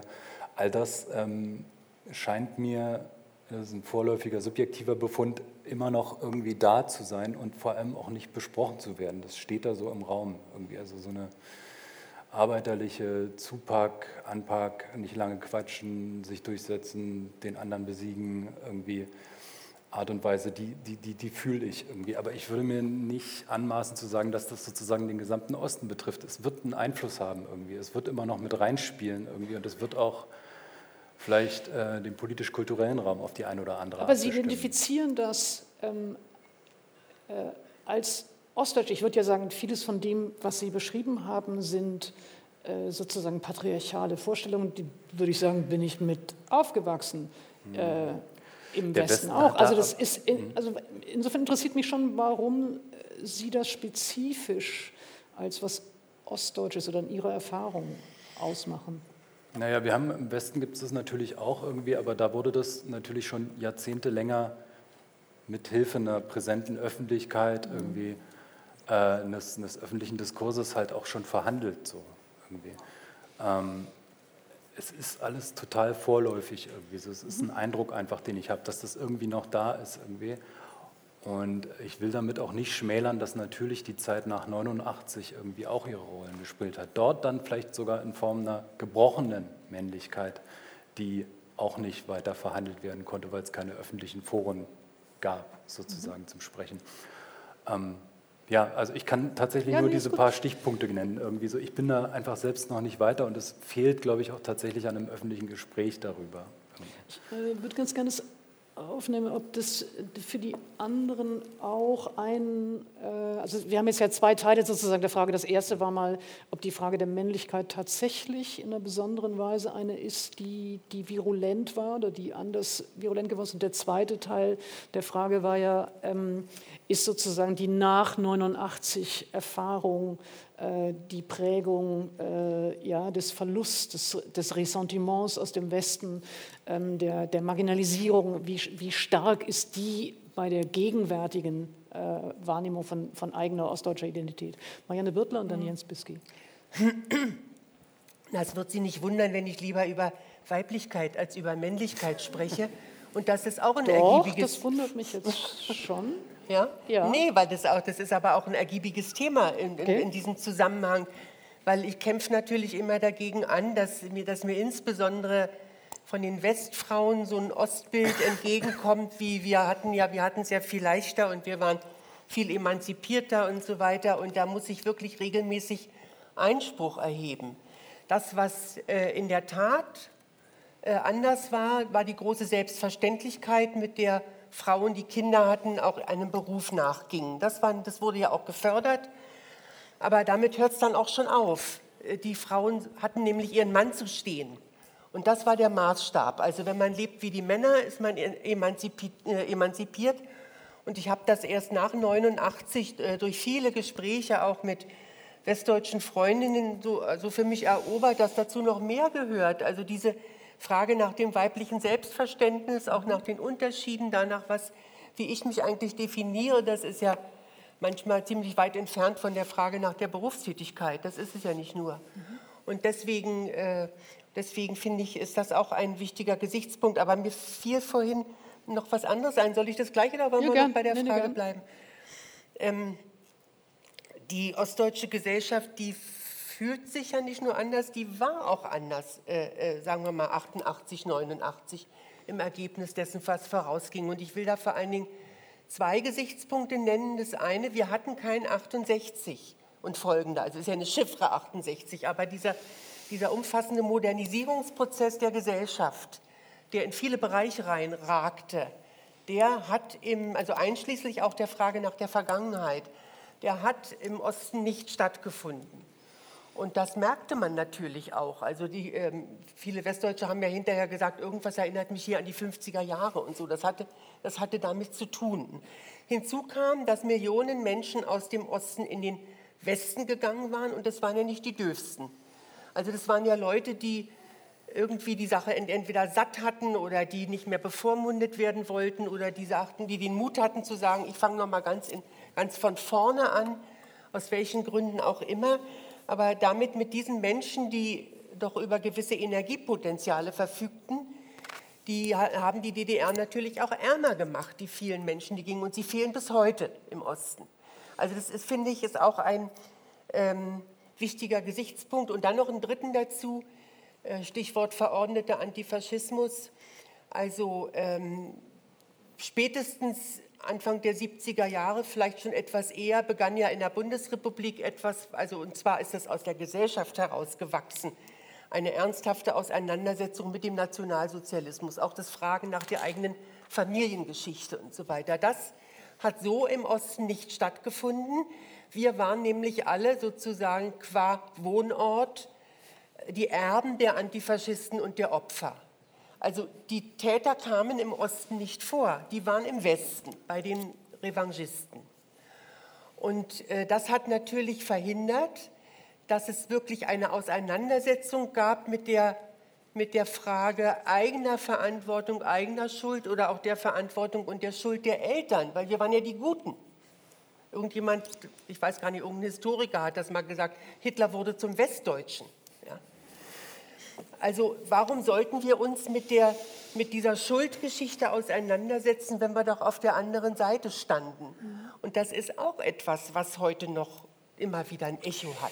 Ich würde ganz gerne diese, äh, den, den letzten Aspekt ähm, später nochmal aufnehmen bei der Frage nach den Kontinuitäten und den Diskontinuitäten, wenn wir die heutigen autoritären Bewegungen anschauen. Aber ich würde doch ein bisschen äh, insistieren wollen auf äh, der Zeit nach 89 und dem, was sozusagen die Erfahrungen und die Prägungen äh, nach 89 ausgemacht hat. Also ich würde Frau Böttler ja. unbedingt recht geben, aber sagen, es war noch schlimmer. Man konnte in der DDR mit bestem antifaschistischem Gewissen Rassist sein äh, und gegen Ausländer und trotzdem sich auf der guten Seite der Geschichte äh, fühlen. Äh, und das spielt, glaube ich, dann, da sollten wir wirklich unbedingt noch ja. mal drüber reden, über die nationalistische Mobilmachung 89, 90 sollten wir noch reden. Äh, das spielt da eine entscheidende Rolle. Äh, ich glaube, es hat wenig Sinn zu sagen, wir haben da DDR-Erfahrungen, die prägen die Leute dort. Und dann haben wir Nachwendeerfahrungen, die prägen die Leute so. Sondern die Art und Weise, wie nach 89 sich vieles entwickelt hat, mhm hat beeinflusst, wie die DDR-Erfahrungen weiterwirken, welche da weiterwirken mhm. und welche nicht weiterwirken. Also das hat sich äh, überlagert. Was mich an der Stelle, und deswegen letztes Mal bin ich auch immer so skeptisch, äh, wenn von den Ostdeutschen die Rede mhm. ist, äh, ein bisschen verwundert ist, warum vergleichen wir das auch jetzt hier wieder? Alle mit der Bundesrepublik. Vielleicht ist das gar nicht so mit der alten. Der richtige Maßstab, warum schauen wir denn nicht mal, wie das in anderen äh, Ländern aus dem sowjetischen Machtbereich, also wie das etwa äh, in Polen, wo ich oft und sehr gerne bin, äh, der Fall ist, oder wie das in Tschechien oder Ungarn, wo ich mich viel weniger auskenne, äh, der Fall ist. Und auch dort werden wir sehr viel stärkere Reste patriarchaler Männlichkeit als äh, im äh, den, in, in, in, Ostdeutschland finden. Aber äh, ich habe auch das Gefühl, dass die Männer aus der DDR zu den besonderen Verlierern nach 1989 Die gehören. Männer spezifisch. Die Männer spezifisch. Ja. Äh, weil ich meine, im Grunde hat Mutti, äh, und zwar die Mutti als Figur, ne? wenn Mutti früh zur Arbeit geht, äh, begann ein Kinderlied. Die Mutti hat die DDR am Laufen gehalten. Die war nämlich universell belastbar und die war multifunktionsfähig. Die hat nicht nur äh, gearbeitet äh, die ganze Zeit. Also die DDR hatte eine Frauenerwerbsquote, wie man sie sonst nur in Kriegswirtschaften findet, äh, wenn die Männer an der Front sind. Äh, sie hat aber nebenher auch noch die Kinder äh, erzogen, betreut und es war nicht so einfach, und sie äh, hat den Haushalt gemacht und war auch noch für das Schöne zuständig und dafür äh, so, dass in der Beziehung so ein bisschen Gefühle, Zärtlichkeit und Liebe nicht ganz verschwinden. Also es hat sie alles gemacht. Und was haben die Männer getan? Es gab durchaus auch Männer in der DDR, die da unterstützend äh, tätig waren oder so. Aber im Grundrollenmuster war die Hauptaufgabe nach meiner Erinnerung des Mannes in der DDR Heimwerker zu sein. Also der musste alle Autoersatzteile äh, noch irgendwo äh, haben und der musste die auch alle zusammensetzen können. Und äh, der musste von Klempnern über äh, Elektroinstallation, über sonst was alles äh, tun. Insofern war ich sehr erleichtert, als es dann zu Ende war, weil ich, ich kann vielleicht ich kann vielleicht einen Nagel einschlagen, aber dann hört es auch auf. Und das war plötzlich bedeutungslos. Das heißt, es gab eine kulturelle Entwertung, es gab äh, den Verlust von Arbeitsplätzen und das, was sie in der Beziehung, und das ist jetzt nur idealtypisch gesprochen, es gab immer auch andere Beispiele, aber was sie in der Beziehung von ihnen im Wesentlichen erwartet wurde, dass sie nämlich Heimwerker sind und alles reparieren. Das war nicht mehr nötig. Da konnte man irgendjemanden anrufen und der kam dann und machte das professionell. Und das ist eine Entwertungserfahrung, die, glaube ich, in einer bestimmten Generation von ostdeutschen Männern tief sitzt. Aber, und jetzt komme ich wieder mit einem Aber, äh, wir reden jetzt wieder nur von Entwertung, Abwertung und Herabsetzung. Die 90er Jahre waren auch in Ostdeutschland eine waren auch in Ostdeutschland Jahre der Wohlstandsexplosion und der Explosion von Möglichkeiten. Also, und es ist nicht so, dass das den Ostdeutschen von außen zugestoßen ist. Was mich auch immer an dieser ostdeutschen Konstruktion äh, stört, ist, ja, wir haben Revolution gemacht, dann kam Helmut Kohl und seitdem sind wir für nichts mehr verantwortlich. Äh, seitdem sind wir nur noch ohnmächtige Opfer größeren Geschehens. Das ist ja nicht so. Die Ostdeutschen haben immer wieder gewählt, äh, bewusst so, das kann man ja nachlesen, was sie dann gewählt haben. Und äh, sie waren immer auch beteiligt äh, an der Entwicklung. Die waren da immer auch Subjekte und Akteure, nicht nur Opfer oder nicht nur Leute, über die geredet wurde. Ähm, und das kommt mir in diesen, in mhm. diesen Diskussionen über Ostdeutschland regelmäßig zu kurz. Ich würde ganz gerne zwei Sachen aufnehmen davon, die ich jetzt schon mal sagen würde, ähm, die ich gelernt habe bis hierher. Das eine ähm, ist, dass ähm, es gibt einen Satz der amerikanischen Rechtsphilosophin Martha Minow, die sagt, dass es äh, für Angehörige von bestimmten äh, Gruppen schwer sei zu entscheiden, ob sie sich diskriminiert sehen oder wissen, wenn sie als anders oder ob sie sich diskriminiert äh, und herabgesetzt sehen und wissen, wenn sie als gleich wahrgenommen werden. Und ein bisschen ist das Aber von Jens Bisky, hat genau damit zu tun, dass es ähm, eben changiert, in welchen Situationen man eben tatsächlich auf einer Spezifität von einer bestimmten Erfahrung insistieren muss, äh, einfach weil sie sozial und politisch und historisch ähm, äh, tatsächlich äh, ja, eine besondere oder eine konkrete Erfahrung war und in welchen Momenten man ähm, davon absehen muss, äh, weil man eben eher auf Gemeinsamkeiten oder auf andere Unterschiede verweisen möchte. Und das ist, glaube ich, der, der Punkt, auf, auf, auf dem Sie ähm, zu Recht immer wieder beharren. Ähm, der zweite Punkt, ähm, der mir jetzt aufgefallen ist, und ich frage mich, ob es an der Zusammensetzung dieses äh, Panels liegt, ist, ähm, dass Sie ähm, alle drei ähm,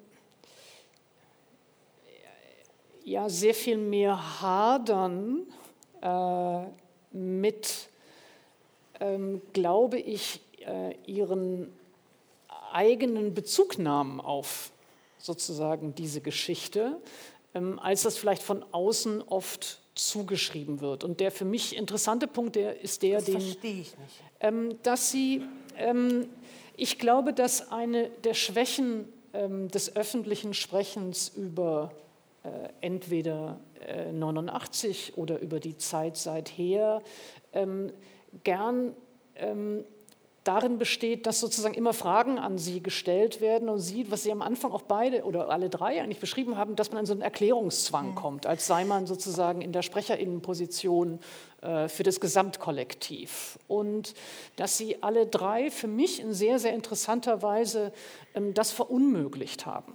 Ähm, also sie äh, selber sehr viel mehr äh, Fragen vielleicht auch an diese eigene Erfahrung haben, als ihnen das sonst gestattet wird, wenn der öffentliche Diskurs sie eben so äh, als, als, ja, als, als Token nimmt mhm. für ostdeutsche Identität. Das ist zumindest bis hierher erstmal das, was für mich jetzt schon lehrreich war in dem Gespräch. Ähm, und ich würde ganz gerne ähm, die Fragen, die jetzt schon immer auch wieder aufgetaucht sind, nämlich die Frage nach, ja, nach dem nach der Konstruktion im Grunde genommen der, der, der ähm, Revolution und dann auch der Nachwendezeit als der Wiedervereinigung als eine primär weiße Angelegenheit ähm, danach fragen, also äh, der, der, Neonationalismus, der dort aufgetaucht ist.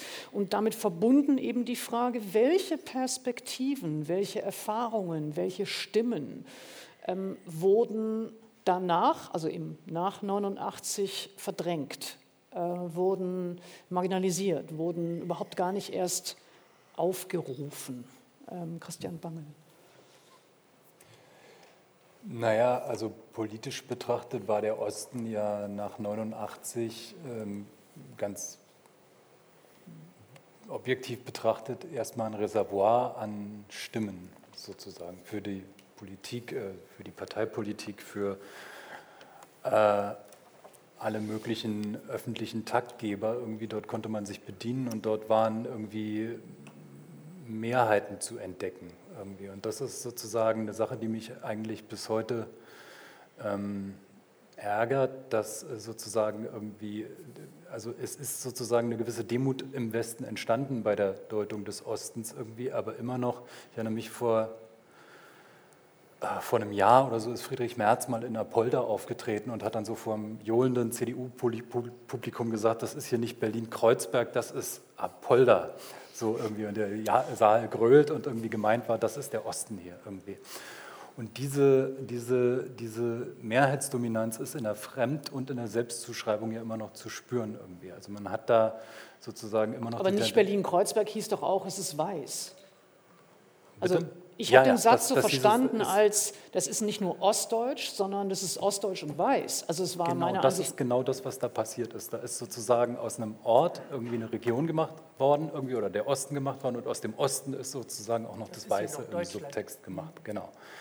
Sowas passiert immer wieder. Und jetzt muss ich noch mal ganz kurz nach Ihrer Frage fragen, weil ich naja, also inwiefern eben äh, bestimmte Perspektiven, bestimmte Erinnerungen, bestimmte Erfahrungen, bestimmte Sprecherinnenpositionen in also diesem, in diesem Wiedervereinigungs... Ja. also äh, Diskurs sozusagen verdrängt worden sind. Ja, wir haben äh, von Anfang an natürlich irgendwie eine Marginalisierung von äh, schwarzen Menschen, POC im Osten irgendwie. Das, das ist ja auch tatsächlich äh, mehrfach und noch nicht genug angesprochen worden. Irgendwie, wir haben äh, aus meiner Perspektive, muss ich sagen, die Perspektive linker Jugendlicher im Osten irgendwie hat auch relativ gering eine Rolle gespielt. Ähm, und dann waren da natürlich irgendwie die eigentlichen Träger der Wende und Trägerinnen der Wende irgendwie, die dann auch relativ wenig nach kurzer Zeit irgendwie noch für den Osten genommen wurden. Irgendwie. Also, und das pflanzte sich fort und irgendwie entwickelte sich weiter über die Jahre. Irgendwie so jetzt gibt es eben, hatte ich ja gerade gesagt, die Tendenz, den Osten als irgendwie konservativ einzuordnen in einem westdeutschen Sinne, so irgendwie, was auch wieder eine grobe Fehldeutung ist und was damit zu tun hat, dass man eben ständig Mehrheiten im Osten konstruieren will. So. Und ich glaube, das, das ist auch der Grund, warum wir hier alle so ein bisschen zurückhaltend sind irgendwie bei der, bei der Zuschreibung, was ist eigentlich der Osten, weil das wieder dahin führt, dass man sagt, so das ist ein Dominanzmilieu. Ja, aber es ist ja eine Zwickmühle sozusagen. Das eine ist, deswegen habe ich dieses das Martha Minnow Zitat gebracht. Ja, ich glaube, äh, ganz zu also man ganz dekonstruieren kann man es, glaube ich, auch nicht, wenn man im gleichen Moment ja argumentieren muss, also nicht nur, dass es, also die ökonomischen Kenndaten alle äh, auf eine dramatische Ungleichheit immer noch verweisen, ja, ähm, aber auch in dem Moment, in dem man zu Recht meiner Ansicht nach ähm, ja darauf hinweist, was für eine geringe politische Repräsentanz es gibt, ja, was für eine, äh, was für eine geringere, haben Sie vorhin auch selber gesagt, dass es für Sie auch wichtig ist, zu schreiben oder zu sprechen mit einem bestimmten Erfahrungshintergrund. Also in dem Moment, in dem man ähm, das auch politisch oder in der Öffentlichkeit will, muss man ja schon sagen, es, es, es gibt also etwas, das sich da artikulieren soll. Marianne, bitte. Ähm, ich komme mal zurück auf die Frage, was ist auf der Strecke geblieben? Ja. ja.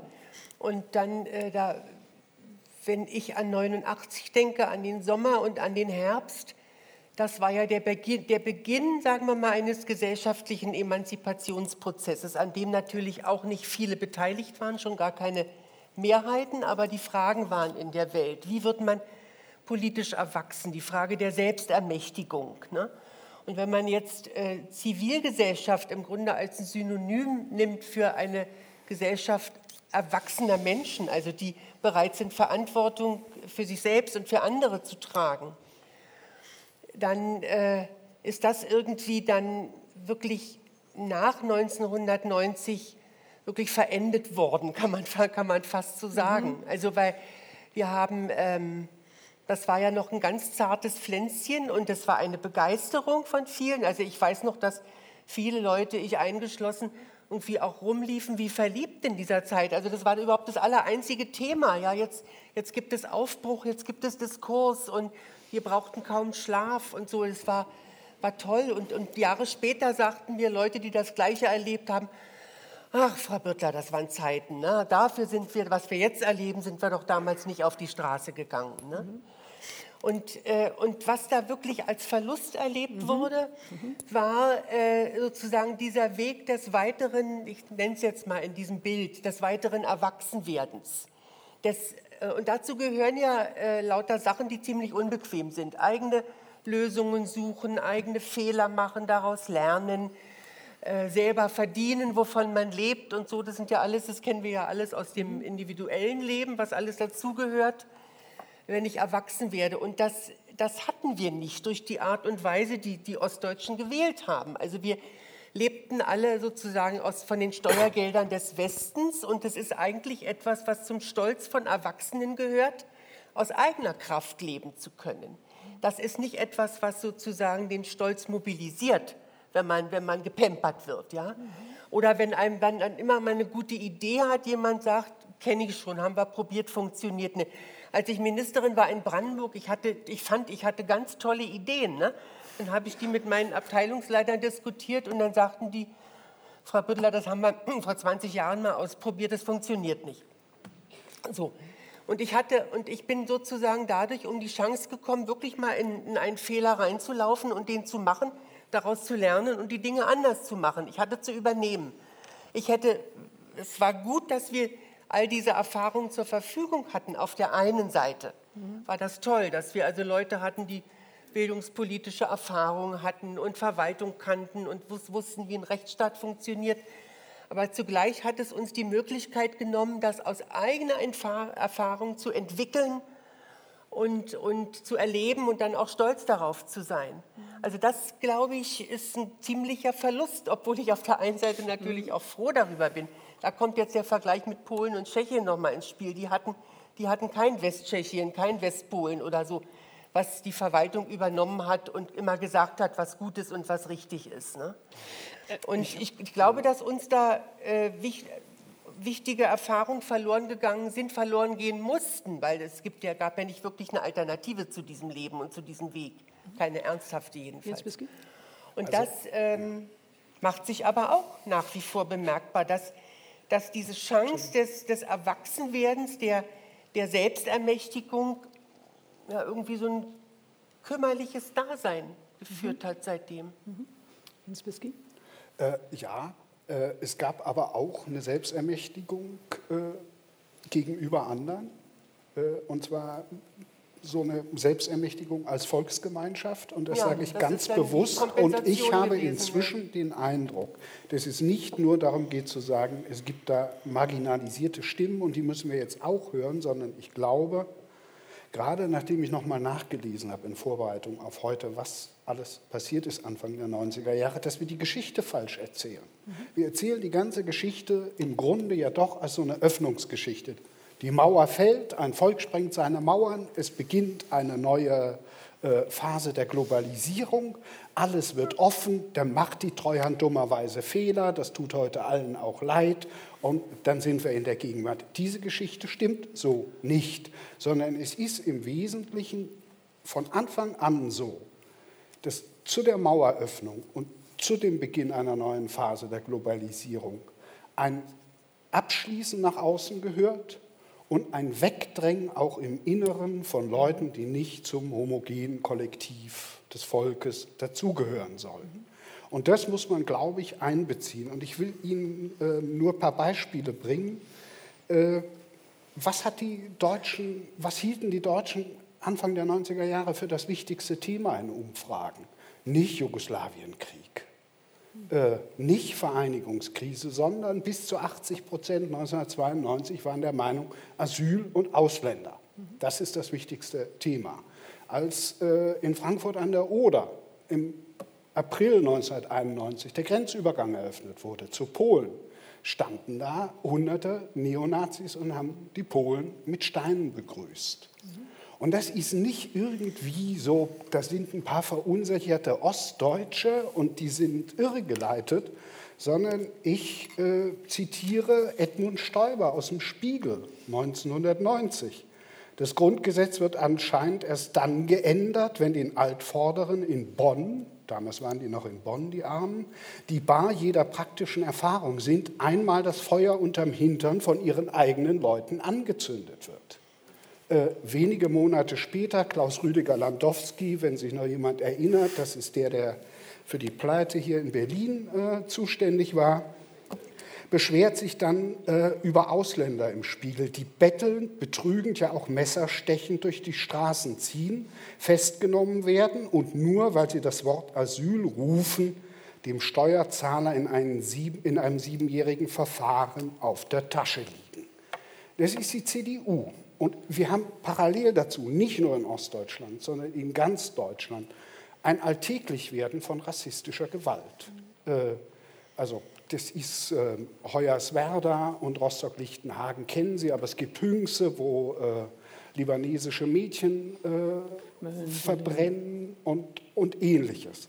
Das wird davon unterstützt und man muss auch immer sagen, wenn Helmut Kohl damals nach Hoyerswerda gefahren wäre und gesagt hätte, so nicht, meine Landsleute, dann wäre das vorbei gewesen.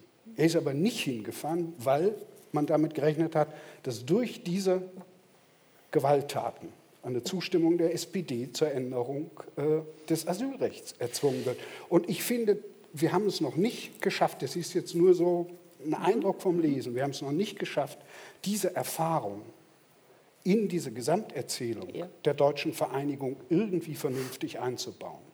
Wenn ich nachfragen darf, ähm, ähm, zu den Fragen, Entschuldigung, ich habe eine Nachfrage. Äh, ein, eine Nachfrage. Ja. Ähm, ich würde ganz gerne nach den Kontinuitäten oder Diskontinuitäten fragen, denn ja. Sie ähm, verweisen zu Recht äh, äh, darauf, äh, dass es natürlich rassistische äh, äh, Ideologien, aber äh, auch Anschläge, Gewaltexzesse immer wieder im Westen gegeben hat. Ähm, und insofern interessiert mich sozusagen, was Sie in dieser äh, ja, wie in diesem wiedervereinigten Rassismus ähm, für Kontinuitäten in Bezug auf die ostdeutsche Geschichte einerseits und ich kann vielleicht bei der westdeutschen dann was anderes ergänzen, aber vielleicht. Also ich finde gerade, das muss man äh, als eine gesamtdeutsche Geschichte ja. und zwar von Anfang an äh, erzählen und an diesem Spiel meine Dazi Nazis, deine Nazis mhm. äh, äh beteilige ich mich äh, nicht, äh, zumal ich ja, Anfang, der, Anfang 1990 in Lichtenberg um die Ecke des besetzten Hauses, in dem Michael Kühn und die Nationale Alternative waren, gewohnt habe. Äh, da hat, haben Ost und West sehr schnell zusammengefunden.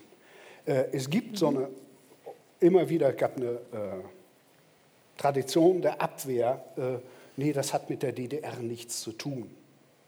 Das stimmt einfach nicht. Es gibt einen Film, der heißt Unsere Kinder, der hat am 1. November 1989 Premiere. Roland Steiner hat den gemacht, einen Dokumentarfilm über Jugendkulturen in der DDR. Und da kann man sich äh, Skinheads, äh, Rechtsextreme aus der DDR, ich glaube auch im Gespräch mit Christa Wolf, äh, anschauen. Also äh, das ist, wir müssen jetzt nicht dümmer reden als äh, unter Zensur in der DDR. Also das haben wir alles äh, gewusst und es gab es da. Und dann hat sich das weil dem nicht widersprochen worden ist, relativ äh, schnell vereinigt. Widersprochen worden ist, meinen Sie jetzt nach öffentlich. 89? Nach 89, ja, öffentlich. Äh, und in der, das wird Frau Birtler besser wissen, in der DDR hat es ja äh, sogar so etwas wie, ich sag mal, leichte Kooperationen von Stadtsicherheit und äh, Skinheads gegeben. Wir erinnern uns alle an den äh, Überfall auf äh, die Zionskirche ja. Äh, und Ähnliches. War übrigens auch, weil Sie vorhin gefragt haben, nach meinen Erfahrungen äh, als Schwuler in der DDR, es gab einmal dieses Misstrauen auch gegenüber dem Staat, aber die größte Angst war, einen aufs Maul zu bekommen äh, im, im Alltag, was ich jetzt nicht mehr so äh, habe. Äh, ich erinnere jetzt auch daran, weil wir alle so überrascht getan haben, äh, als NSU kam dann waren wir wieder überrascht von den AfD-Erfolgen. Äh, und jetzt sind wir wieder überrascht von einer äh, gewissen antidemokratischen Gewaltbereitschaft in Querdenkerprotesten. Ich habe irgendwie keine Lust, äh, ständig überrascht zu sein von diesen Entwicklungen, weil da gibt es äh, Kontinuitäten. Mhm. Ähm, ich würde an der Stelle äh, sehr gern Christian Wangel fragen, weil Sie viel darüber geschrieben haben, ähm, auch über genau dieses, man kann doch jetzt nicht so tun, als sei man überrascht, als habe es das nicht vorher schon gegeben. Ähm, vielleicht können Sie ein bisschen auch über diese Kontinuitäten und auch Ihre eigene Arbeit etwas dazu sagen. Also lieber über die Kontinuitäten. ähm, äh, äh, nein. Ich, äh, ich, kann, ich kann da nur zustimmen, Jens Bisky. Äh, es ist, ähm, es ist ein sehr interessantes Buch vor einigen Jahren erschienen, das empfehle ich jedem, das heißt und jeder.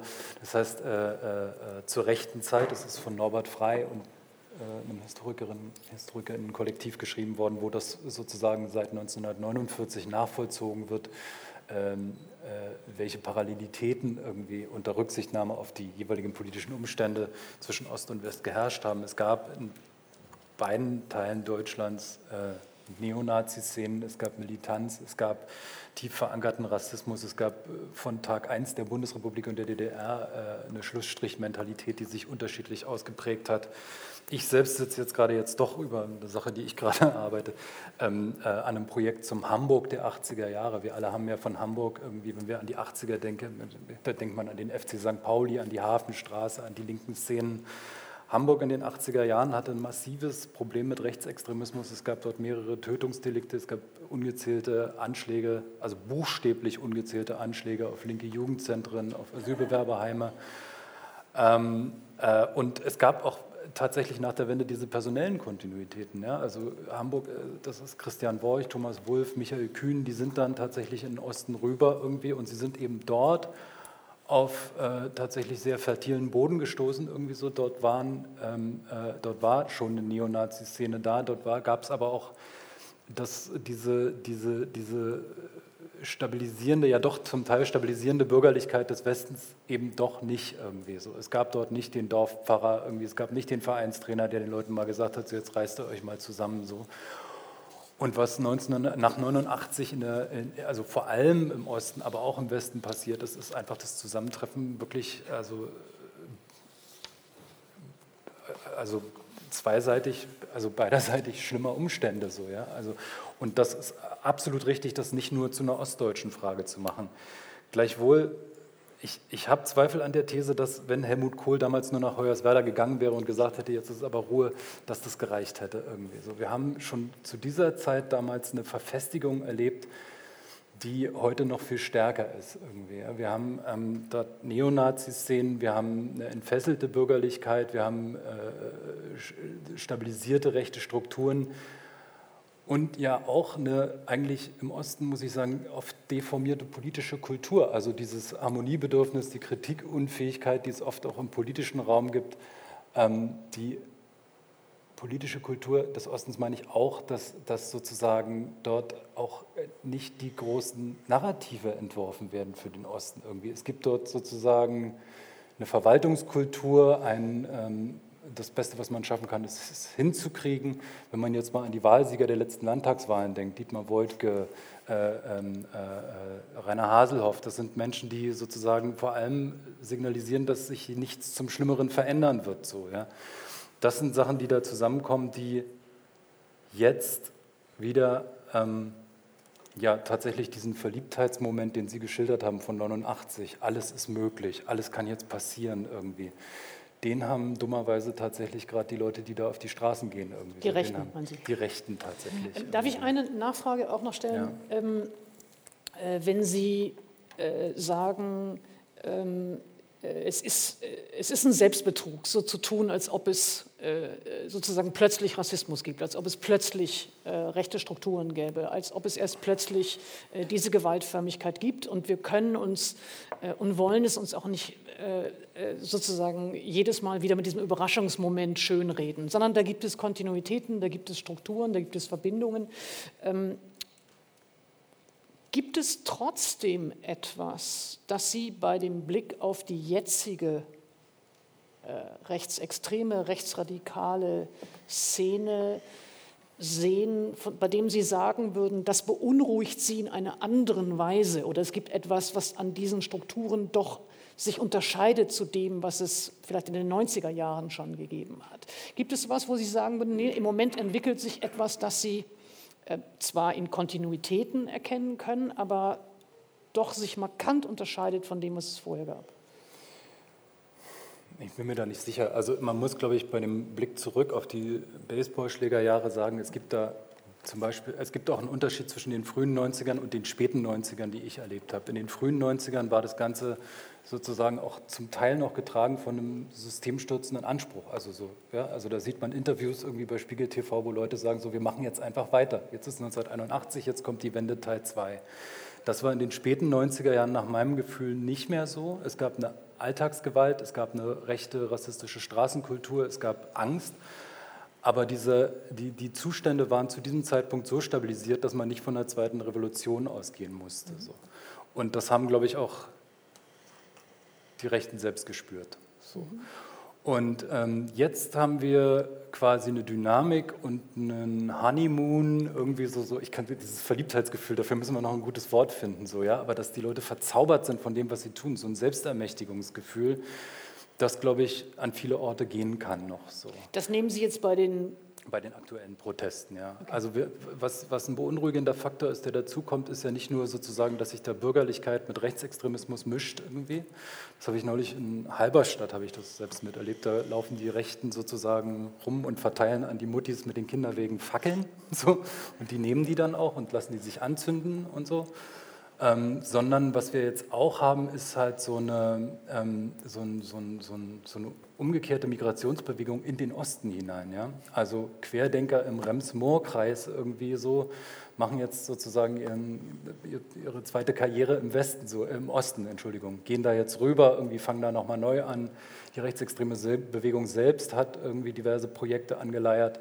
Es gibt dort immer mehr ähm, Immobilien, rechtsextreme Immobilien, in denen sich gefunden wird, so also das, was man so als verfestigende Strukturen benennen mhm. könnte, das ist jetzt nochmal neu da und es ist so ein ja, Sky is the Limit Moment da. Wir wissen nicht, wo uns das hintragen wird. Auf jeden Fall ist die Polizei überfordert, der Staat ist überfordert, widerspricht sich auch irgendwie und jetzt kommt auch noch diese Impfpflicht und die untermauert unser Narrativ irgendwie von der Diktatur noch mal viel mehr. Mhm. So, das, ist, das wirkt in äh, Paderborn anders als in Halberstadt irgendwie. So, dort trifft man auf eine Bevölkerung, die nicht das Grundgefühl hat, dass sozusagen die Zustände schon seit Geburt immer gleich sind, der Staat und das System immer das gleiche sein wird, so, sondern da gibt es eine Bereitschaft auch zu denken, dass sich die Dinge auch nochmal grundlegend ändern. Und ich habe da immer einen Vergleich, ich habe mich mal vor Jahren mit einem Bundeswehroffizier über Afghanistan unterhalten und der hat äh, als kriegsentscheidenden Moment eigentlich den ausgemacht. Also der hat immer gesagt, das Entscheidende ist, was die normale Bevölkerung, so der, der, der, der völlig unpolitische Normalbürger denkt. So.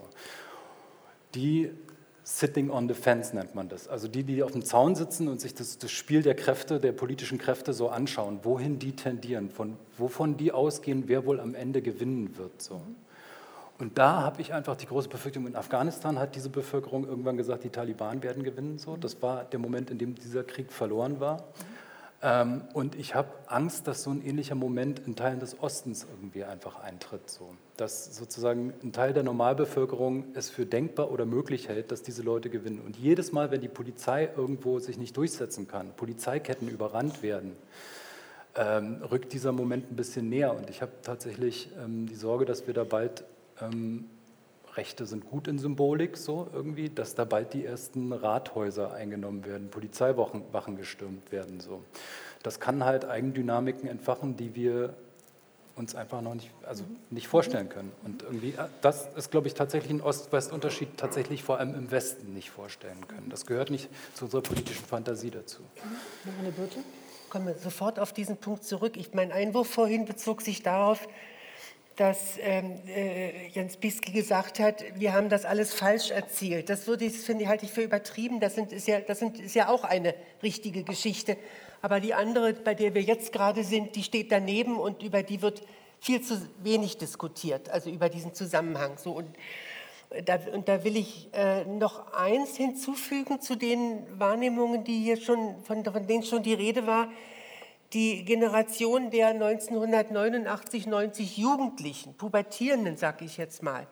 Da weiß ja jeder, dass in einem solchen Alter Menschen für, ihre, für eine halbwegs gesunde Entwicklung ein halbwegs funktionierendes, stabiles Elternhaus gehört, an dem man sich reiben kann und gegen das man rebellieren kann. Und in vielen Familien im Osten war, gab es damals aber eine andere Situation. Da war eher dann die Solidarität der Jugendlichen gefragt mit den arbeitslos gewordenen Eltern, mit denen auch die ihre Weltanschauung plötzlich äh, äh, verloren haben oder, oder nicht mehr ernst nehmen konnten und so. Also diese, diese Sicherheit zu Hause, von dem man sich auch ablösen kann in so einem wirklich nützlichen Reibungsprozess, die fehlte ja auch. Und das ist ja auch die Generation derer, die auch diese, diese Bewegungen jetzt im Osten trifft. Und das, und das andere, das, äh, das haben Sie eben deutlich gemacht, ich glaube, der größte Unterschied liegt in der Frage, wie verhält sich denn die sogenannte Mitte der Gesellschaft? Ja? Also sagen wir mal, der, der, die, die Mehrheit der Gesellschaft, die in der Mitte ist, die auch stabilisiert, die beispielsweise, weiß ich, in Köln oder in Hamburg dann eben sehr viel schneller eine Gegendemonstration oder sowas mobilisiert, als man das im Osten kann. Das halte ich für das Allerwichtigste, wo, wohin der Mainstream geht und welche Seite der unterstützt. Das haben Sie ja äh, eben auch gerade gefragt. Und da mache ich mir Sorgen äh, mit Blick auf den Osten. Das ist nämlich wirklich eine andere Situation. Ich würde mich nicht darauf verlassen, dass die Mehrheit der Ostdeutschen denn schließlich dafür sorgt, dass die äh, wieder, äh, äh, weiß ich, in ihre Schranken verwiesen werden, die, die, äh, die, die Rechten und diese Nazis und, und es eine Solidarisierungswelle mit den Benachteiligten äh, gibt. Und das ist das, äh, also können wir uns wirklich darauf verlassen, dass im Zweifelsfalle die Mehrheit der ostdeutschen Gesellschaft sagt, ja, wir wollen eine demokratische Gesellschaft. Ich bin da unsicher. Also in, in, den westdeutschen Großstädten zum, zumindest bin ich da etwas optimistischer. Man muss ja da mal vorsichtig sein. Aber da glaube ich, gibt es noch eine, gibt es noch eine in Jahrzehnten gewachsene, einen äh, in Jahrzehnten gewachsenen positiven Bezug auf Rechtsstaatlichkeit und Demokratie. Aber würden Sie so weit gehen oder, oder, oder wie schätzen Sie die Formulierung von Marco Wanderwitz, also dem ehemaligen Ostbeauftragten, ähm, der CDU ein. Ich habe das Zitat extra nochmal rausgesucht. Ich hatte es nämlich auch falsch in Erinnerung. Insofern ist es gut, wenn man nochmal nachschlägt. Ähm, der hat gesagt, äh, Zitat, Wir haben es mit Menschen zu tun, die teilweise in einer Form Diktatur sozialisiert sind, dass sie nach 30 Jahren nicht in der Demokratie angekommen sind. Ein Teil der ostdeutschen Bevölkerung habe gefestigte, nicht demokratische Ansichten. Nur ein geringer Teil der AfD, äh, Entschuldigung, nur ein geringerer Teil der AfD-Wähler sei potenziell rückholbar. Man könne darum nur auf die nächste Generation hoffen. Ich habe ihm zugestimmt. Können Sie sagen, warum? Bitte? Können Sie sagen, warum? Können Sie das? Ja, das habe ich ja eben versucht zu erklären, dass dieses, dass dieses jahrzehntelange Hineinwachsen in rechtsstaatliche demokratische Strukturen ja auch was ja, ja auch äh, solch, solche Haltungen festigt und auch äh, stärker macht, äh, darin Widerstand zu leisten. Aber Sie würden auch sagen, es hilft jetzt gar nichts, außer einfach auf die nächste Generation zu warten? Nein, das, das, das, so weit sind wir ja noch nicht. Erstmal sind wir ja dabei zu schauen, was ist jetzt. Ne? Mhm. Und da muss man einfach auf die Gefährdungen sehen, die, äh, die auch in der Mitte der Gesellschaft bestehen, dass es, dass, dass es sehr viel weniger Menschen gibt, die, die sozusagen in, in, äh, mit, mit demokratischen Spielregeln, mit dem Gefühl für Verantwortung für sich und andere groß geworden sind und das für selbstverständlich halten. So. Was daraus denn Schlussfolgert, darüber können wir nochmal extra genau. reden. Mhm. Aber erstmal muss man, muss, muss man das anerkennen. Wanderwitz hat, ist, ist, ist mit Kritik überschüttet worden ja. dafür und ich finde zu Unrecht. Jens Whisky? Ja, ich habe äh, auch gedacht, den müsste ich eigentlich verteidigen, den Herrn Wanderwitz, äh, weil er für eine deutliche Abgrenzung der CDU zur AfD steht. Ich bin trotzdem sehr unglücklich. Äh, mhm. mit diesem Satz. Es stimmt zwar, es gibt natürlich Traditionen aus der DDR, äh, die weiterwirken da jetzt in diesen autoritären Rebellen. Dazu gehört etwa, darauf hat Steffen Mau, Soziologe, mhm. hat mit Lütten Klein eines meiner Lieblingsbücher über die äh, Transformation geschrieben, gesagt, naja, man muss sich immer vor Augen halten, die DDR hat die Nation sehr hoch gehalten. Wir waren in dem ersten sozialistischen Staat deutscher Nation. Und das Nationale war da nichts Schlechtes oder so. Also da, da gibt es Resonanzräume, die vorbereitet waren. Auf der anderen Seite muss ich jetzt sagen, naja, was waren denn das für Menschen, mit denen die Demokratie in der Bundesrepublik aufgebaut worden ist? Äh, wer, hat denn, wer hat denn die DDR aufgebaut? Also äh, jetzt alles also den Menschen immer zur, zum Gefangenen seiner Identität, seiner Herkunft, seiner Sozialisation zu machen, das widerstrebt mir ungeheuer. Mhm. Äh, also ich, ich, glaube, dass man nicht darauf verzichten kann zu sagen, wir wollen da Leute zurückgewinnen. Das wird nicht mit jedem klappen. Es werden auch noch andere äh, sich anders entscheiden. Ja, aber wir können nicht sagen, das klärt die Biologie. Die Biologie klärt gar nichts, äh, sondern das ist eine politische Aufgabe und die muss man politisch annehmen. Das wäre also äh, meine Kritik an Mannerwitz. Natürlich, ja. Nee, nee, gut. Ähm, ich, ich, glaube, äh, die Frage äh, ist ja sozusagen die, die, die, nachgeordnete oder die zweite, nämlich das eine ist die Diagnose, da gibt es jetzt unterschiedliche Beschreibungen dazu. Ähm, aber das andere ist eben die nächste Frage, ist ja, wie geht man jetzt damit um? Und in dem Moment, in dem man es sozusagen essentialistisch erklärt mit einer ostdeutschen Identität ist eben die Gefahr groß, dass man es damit auch für nicht verhandelbar, nicht, nicht veränderbar, nicht korrigierbar ähm, äh, einfach nur delegiert. Ja? Christian ja. Bangen, Sie ähm, zucken schon so auf. Na.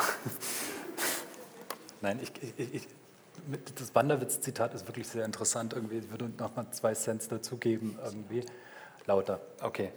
Ähm, äh, ich glaube, er hat da ähm, unbewusst und unwillentlich irgendwie an einer Stelle dieses Zitat hört man es raus. Er hat, da, er hat da was getriggert, er hat da was zum Klingen gebracht, nämlich das mit dem in der Demokratie ankommen. Das hat ja Naika Furutan in ihrem äh, Essay und in ihrer Ausarbeitung damals irgendwie auch benannt, dass das sozusagen eins der ja, äh, Ausgrenzungsnarrative und nicht nur gegenüber Ostdeutschen ist, sondern auch gegenüber Menschen mit Migrationshintergrund. Genau diese Frage wird immer gestellt und dass er das genau in diesem Satz dort unterbringt, ist irgendwie ist natürlich problematisch, löst was aus irgendwie.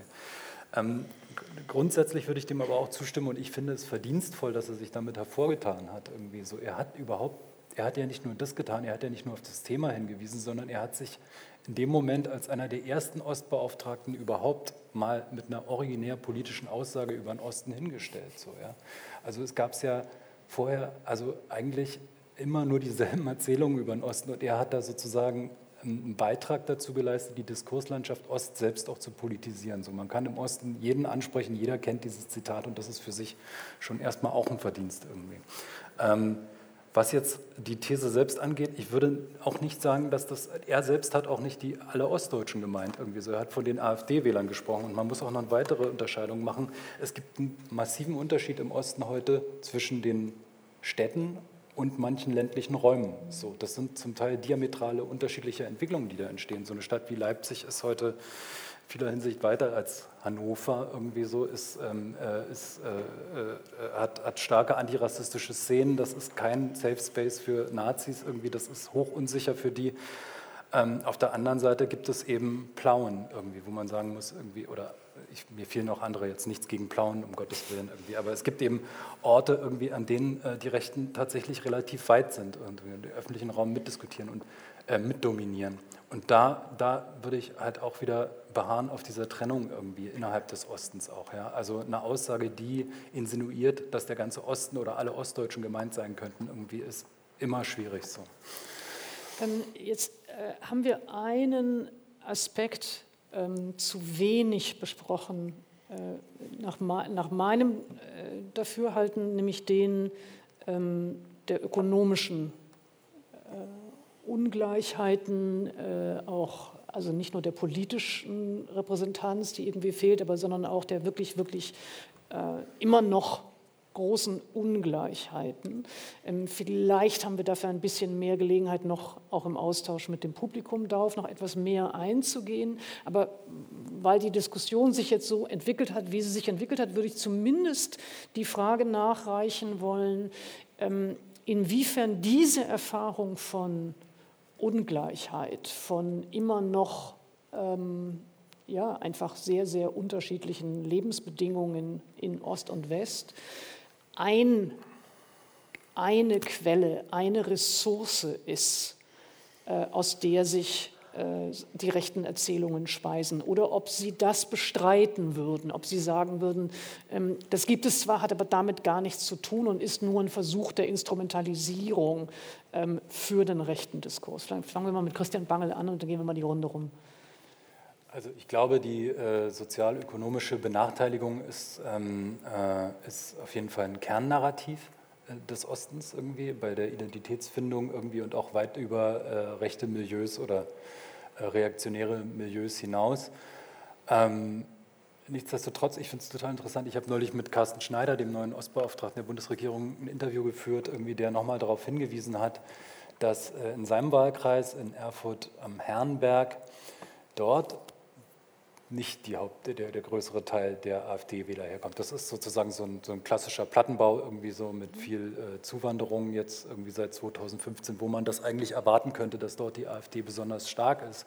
Sondern er hat nochmal den Punkt gemacht, dass äh, viele heutige AfD-Wähler im Osten eigentlich ähm, relativ stabil sozioökonomisch sind. Dass denen äh, nicht Arbeitslosigkeit droht oder Armut oder sowas irgendwie. Ich habe hab auch eigene Erfahrungen irgendwie. Da sitzen Leute neben ihrem Swimmingpool und sagen, wie, wie sehr sie sozusagen ausgegrenzt sind vom Westen. Also das ist in dieser Ambivalenz. Ja? So, wir, man behauptet eine Ausgrenzung irgendwie auch auf sozioökonomischer Ebene, aber die, die äh, sozusagen die politische Schlussfolgerung ziehen, AfD zu wählen oder Systemstürzen zu wählen, sind oft gar nicht die, die das so Was betrifft. nicht bestreitet, dass es nicht die sozioökonomischen gibt Unterschiede gibt. Ja, also das ist, ein gigantisches, gigantisches ja. Thema, irgendwie, das ja. wir unbedingt angehen müssen. Irgendwie, man muss aber auch mal eine Lanze brechen für die Leute selbst, die von sozioökonomischer Benachteiligung betroffen sind. Das sind oft nicht die Leute, die ja, die Schlussfolgerung ziehen, Gewalt zu wählen sozusagen ja. oder Rassismus. Ja.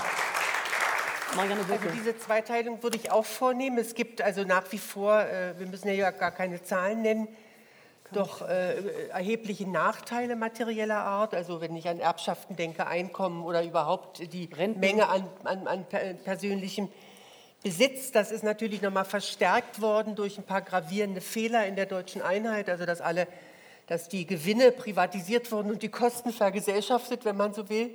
Das hat das noch verstärkt.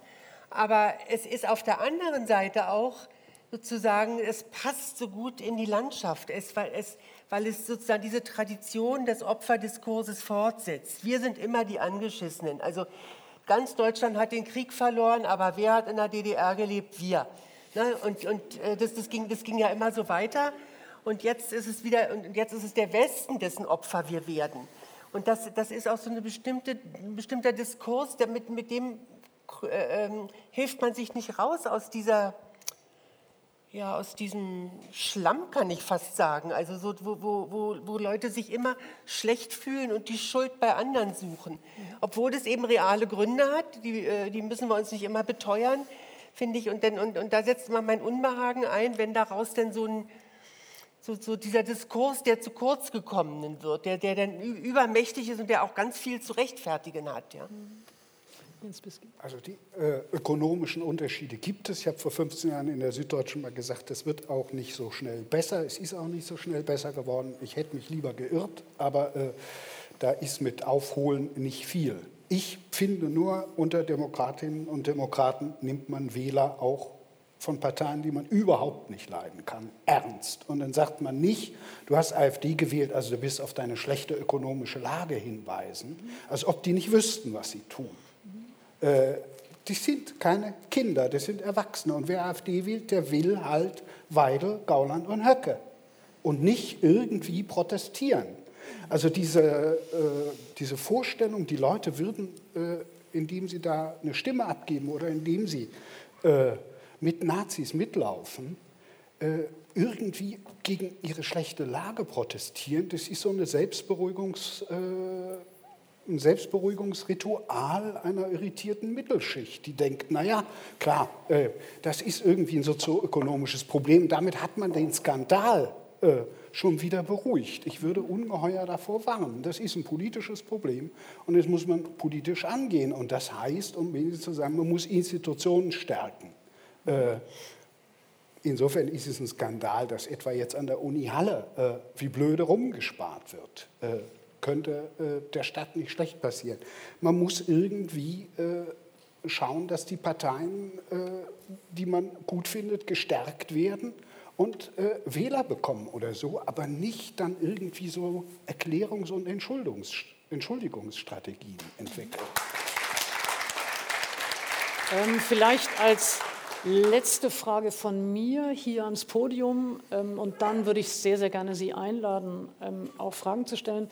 Ähm, Katja Kipping hat neulich in einem äh, Text äh, für NTV darüber gesprochen, dass die Transformationskompetenz äh, eben etwas ist, das diejenigen, die diese Bruchstelle so stark in ihrem Leben haben und äh, danach in ein, ja, eine andere Gesellschaft oder ein anderes System hinein sich finden müsste, möglicherweise auch etwas sein könnte, was nützlich sein kann für die nun anstehenden ganz anderen Transformationen, nämlich die sozial-ökologischen. Ähm, das wäre meine Sch Schlussfrage an Sie alle. Gibt es etwas an Kompetenz, dass sie sozusagen dort verorten oder dass äh, äh, etwas ist, aus dem wir alle, jetzt sage ich wir alle, lernen könnten. Christian Bange zuerst und dann. Ja, das T-Wort. Also das ist. Das äh, gibt es tatsächlich schon sehr lange. Das ist irgendwie, ich habe mich da auch mal eine Zeit lang rangehängt und da ganz stark dran glauben wollen. So. Aber das war ein bisschen unehrlich von mir, weil ehrlich gesagt, ich ähm, habe gar nicht so Lust auf Transformation irgendwie. Kann keine Ahnung, ob ich kompetenter bin als andere, aber ich habe, mir reicht eine Revolution in meinem Leben so irgendwie. Wir haben eine ganze Reihe Veränderungen vor uns mhm. ähm, äh, und die sind auch notwendig, aber ich kann, kann das bei mir ehrlich gesagt nicht wirklich verorten, irgendwie, mhm. dass ich dazu besonders bereit und besonders willig war. Ich erinnere mich an die 2000er Jahre, ich bin an die Uni Hamburg damals gekommen, irgendwie als gerade dieser Bruch war im Zuge dieser Hartz IV Zeit, so als es dann damals hieß, so irgendwie Geisteswissenschaften, also ihr müsst auf jeden Fall schon während eures Studiums unzählige Praktika machen und zwar gerade bei nicht geisteswissenschaftlichen Organisationen, damit irgendwie vielleicht irgendwie die Mischung, also Geisteswissenschaften, Ökonomie, dass das dann irgendwann klappt. Geht zu Bayersdorfer irgendwie und so. Es war eine fürchterliche Zeit irgendwie und damals haben wir uns das dann immer gesagt, wir können das aber ganz besonders gut, wir Ossis. Ich, ich glaube da nicht dran mhm. irgendwie. Also ja, Punkt. Marianne Butler? Naja, wir haben schon die Erfahrung, dass Dinge sich sehr schnell ändern können, dramatisch ändern können, aber individuell wurde das ja keineswegs von allen als eine positive Veränderung verstanden. Also das, diese Unsicherheit oder die Angst, wenn die Dinge anders werden, dann verlieren wir bloß, die ist eher das Gegenteil von Transformationskompetenz. Ja. Jens Bisky? Ja, äh, sehe ich ganz ähnlich. Also theoretisch sage ich mir immer, was soll denn passieren? Ich habe schon Reiche untergehen sehen. Also ja, ja. Äh, nur das Schlimmste liegt hinter mir. Aber dass ich es mir ständig sagen muss, äh, sagt ja auch, dass man nicht so richtig die Schlussfolgerung daraus gezogen hat. Und ich glaube, es ist eine große Versuchung so rechtsautoritärer Kräfte, dass sie sagen, du musst dich nicht mehr ändern. Die Welt muss sich ändern. Äh, während wir ja leider alle davon ausgehen müssen, dass wir uns noch auf die nächsten zehn Generationen neuer technischer Geräte, auf den Klimawandel, auf die nach wie vor äh, nicht richtig behandelten, nicht politisch geklärten Migrationsfragen und einiges mehr äh, einstellen müssen. Und welche Krisen noch durch äh, Covid oder Corona oder anderes kommt, wissen wir alle gar nicht. Mhm. ich habe, also mir geht es wie Ihnen, ich habe nicht das Gefühl, dass ich darauf besser vorbereitet bin, okay. nur anders vorbereitet. Gut, vielen Dank erstmal Ihnen dreien für äh, diesen Teil des Gesprächs. Äh, also äh, großartig, äh, dass Sie auch so offen äh, über all diese Ambivalenzen eben gesprochen haben. Ähm, ich verabschiede jetzt erstmal diejenigen, die im Stream äh, zuschauen. Vielen Dank, dass Sie dabei waren.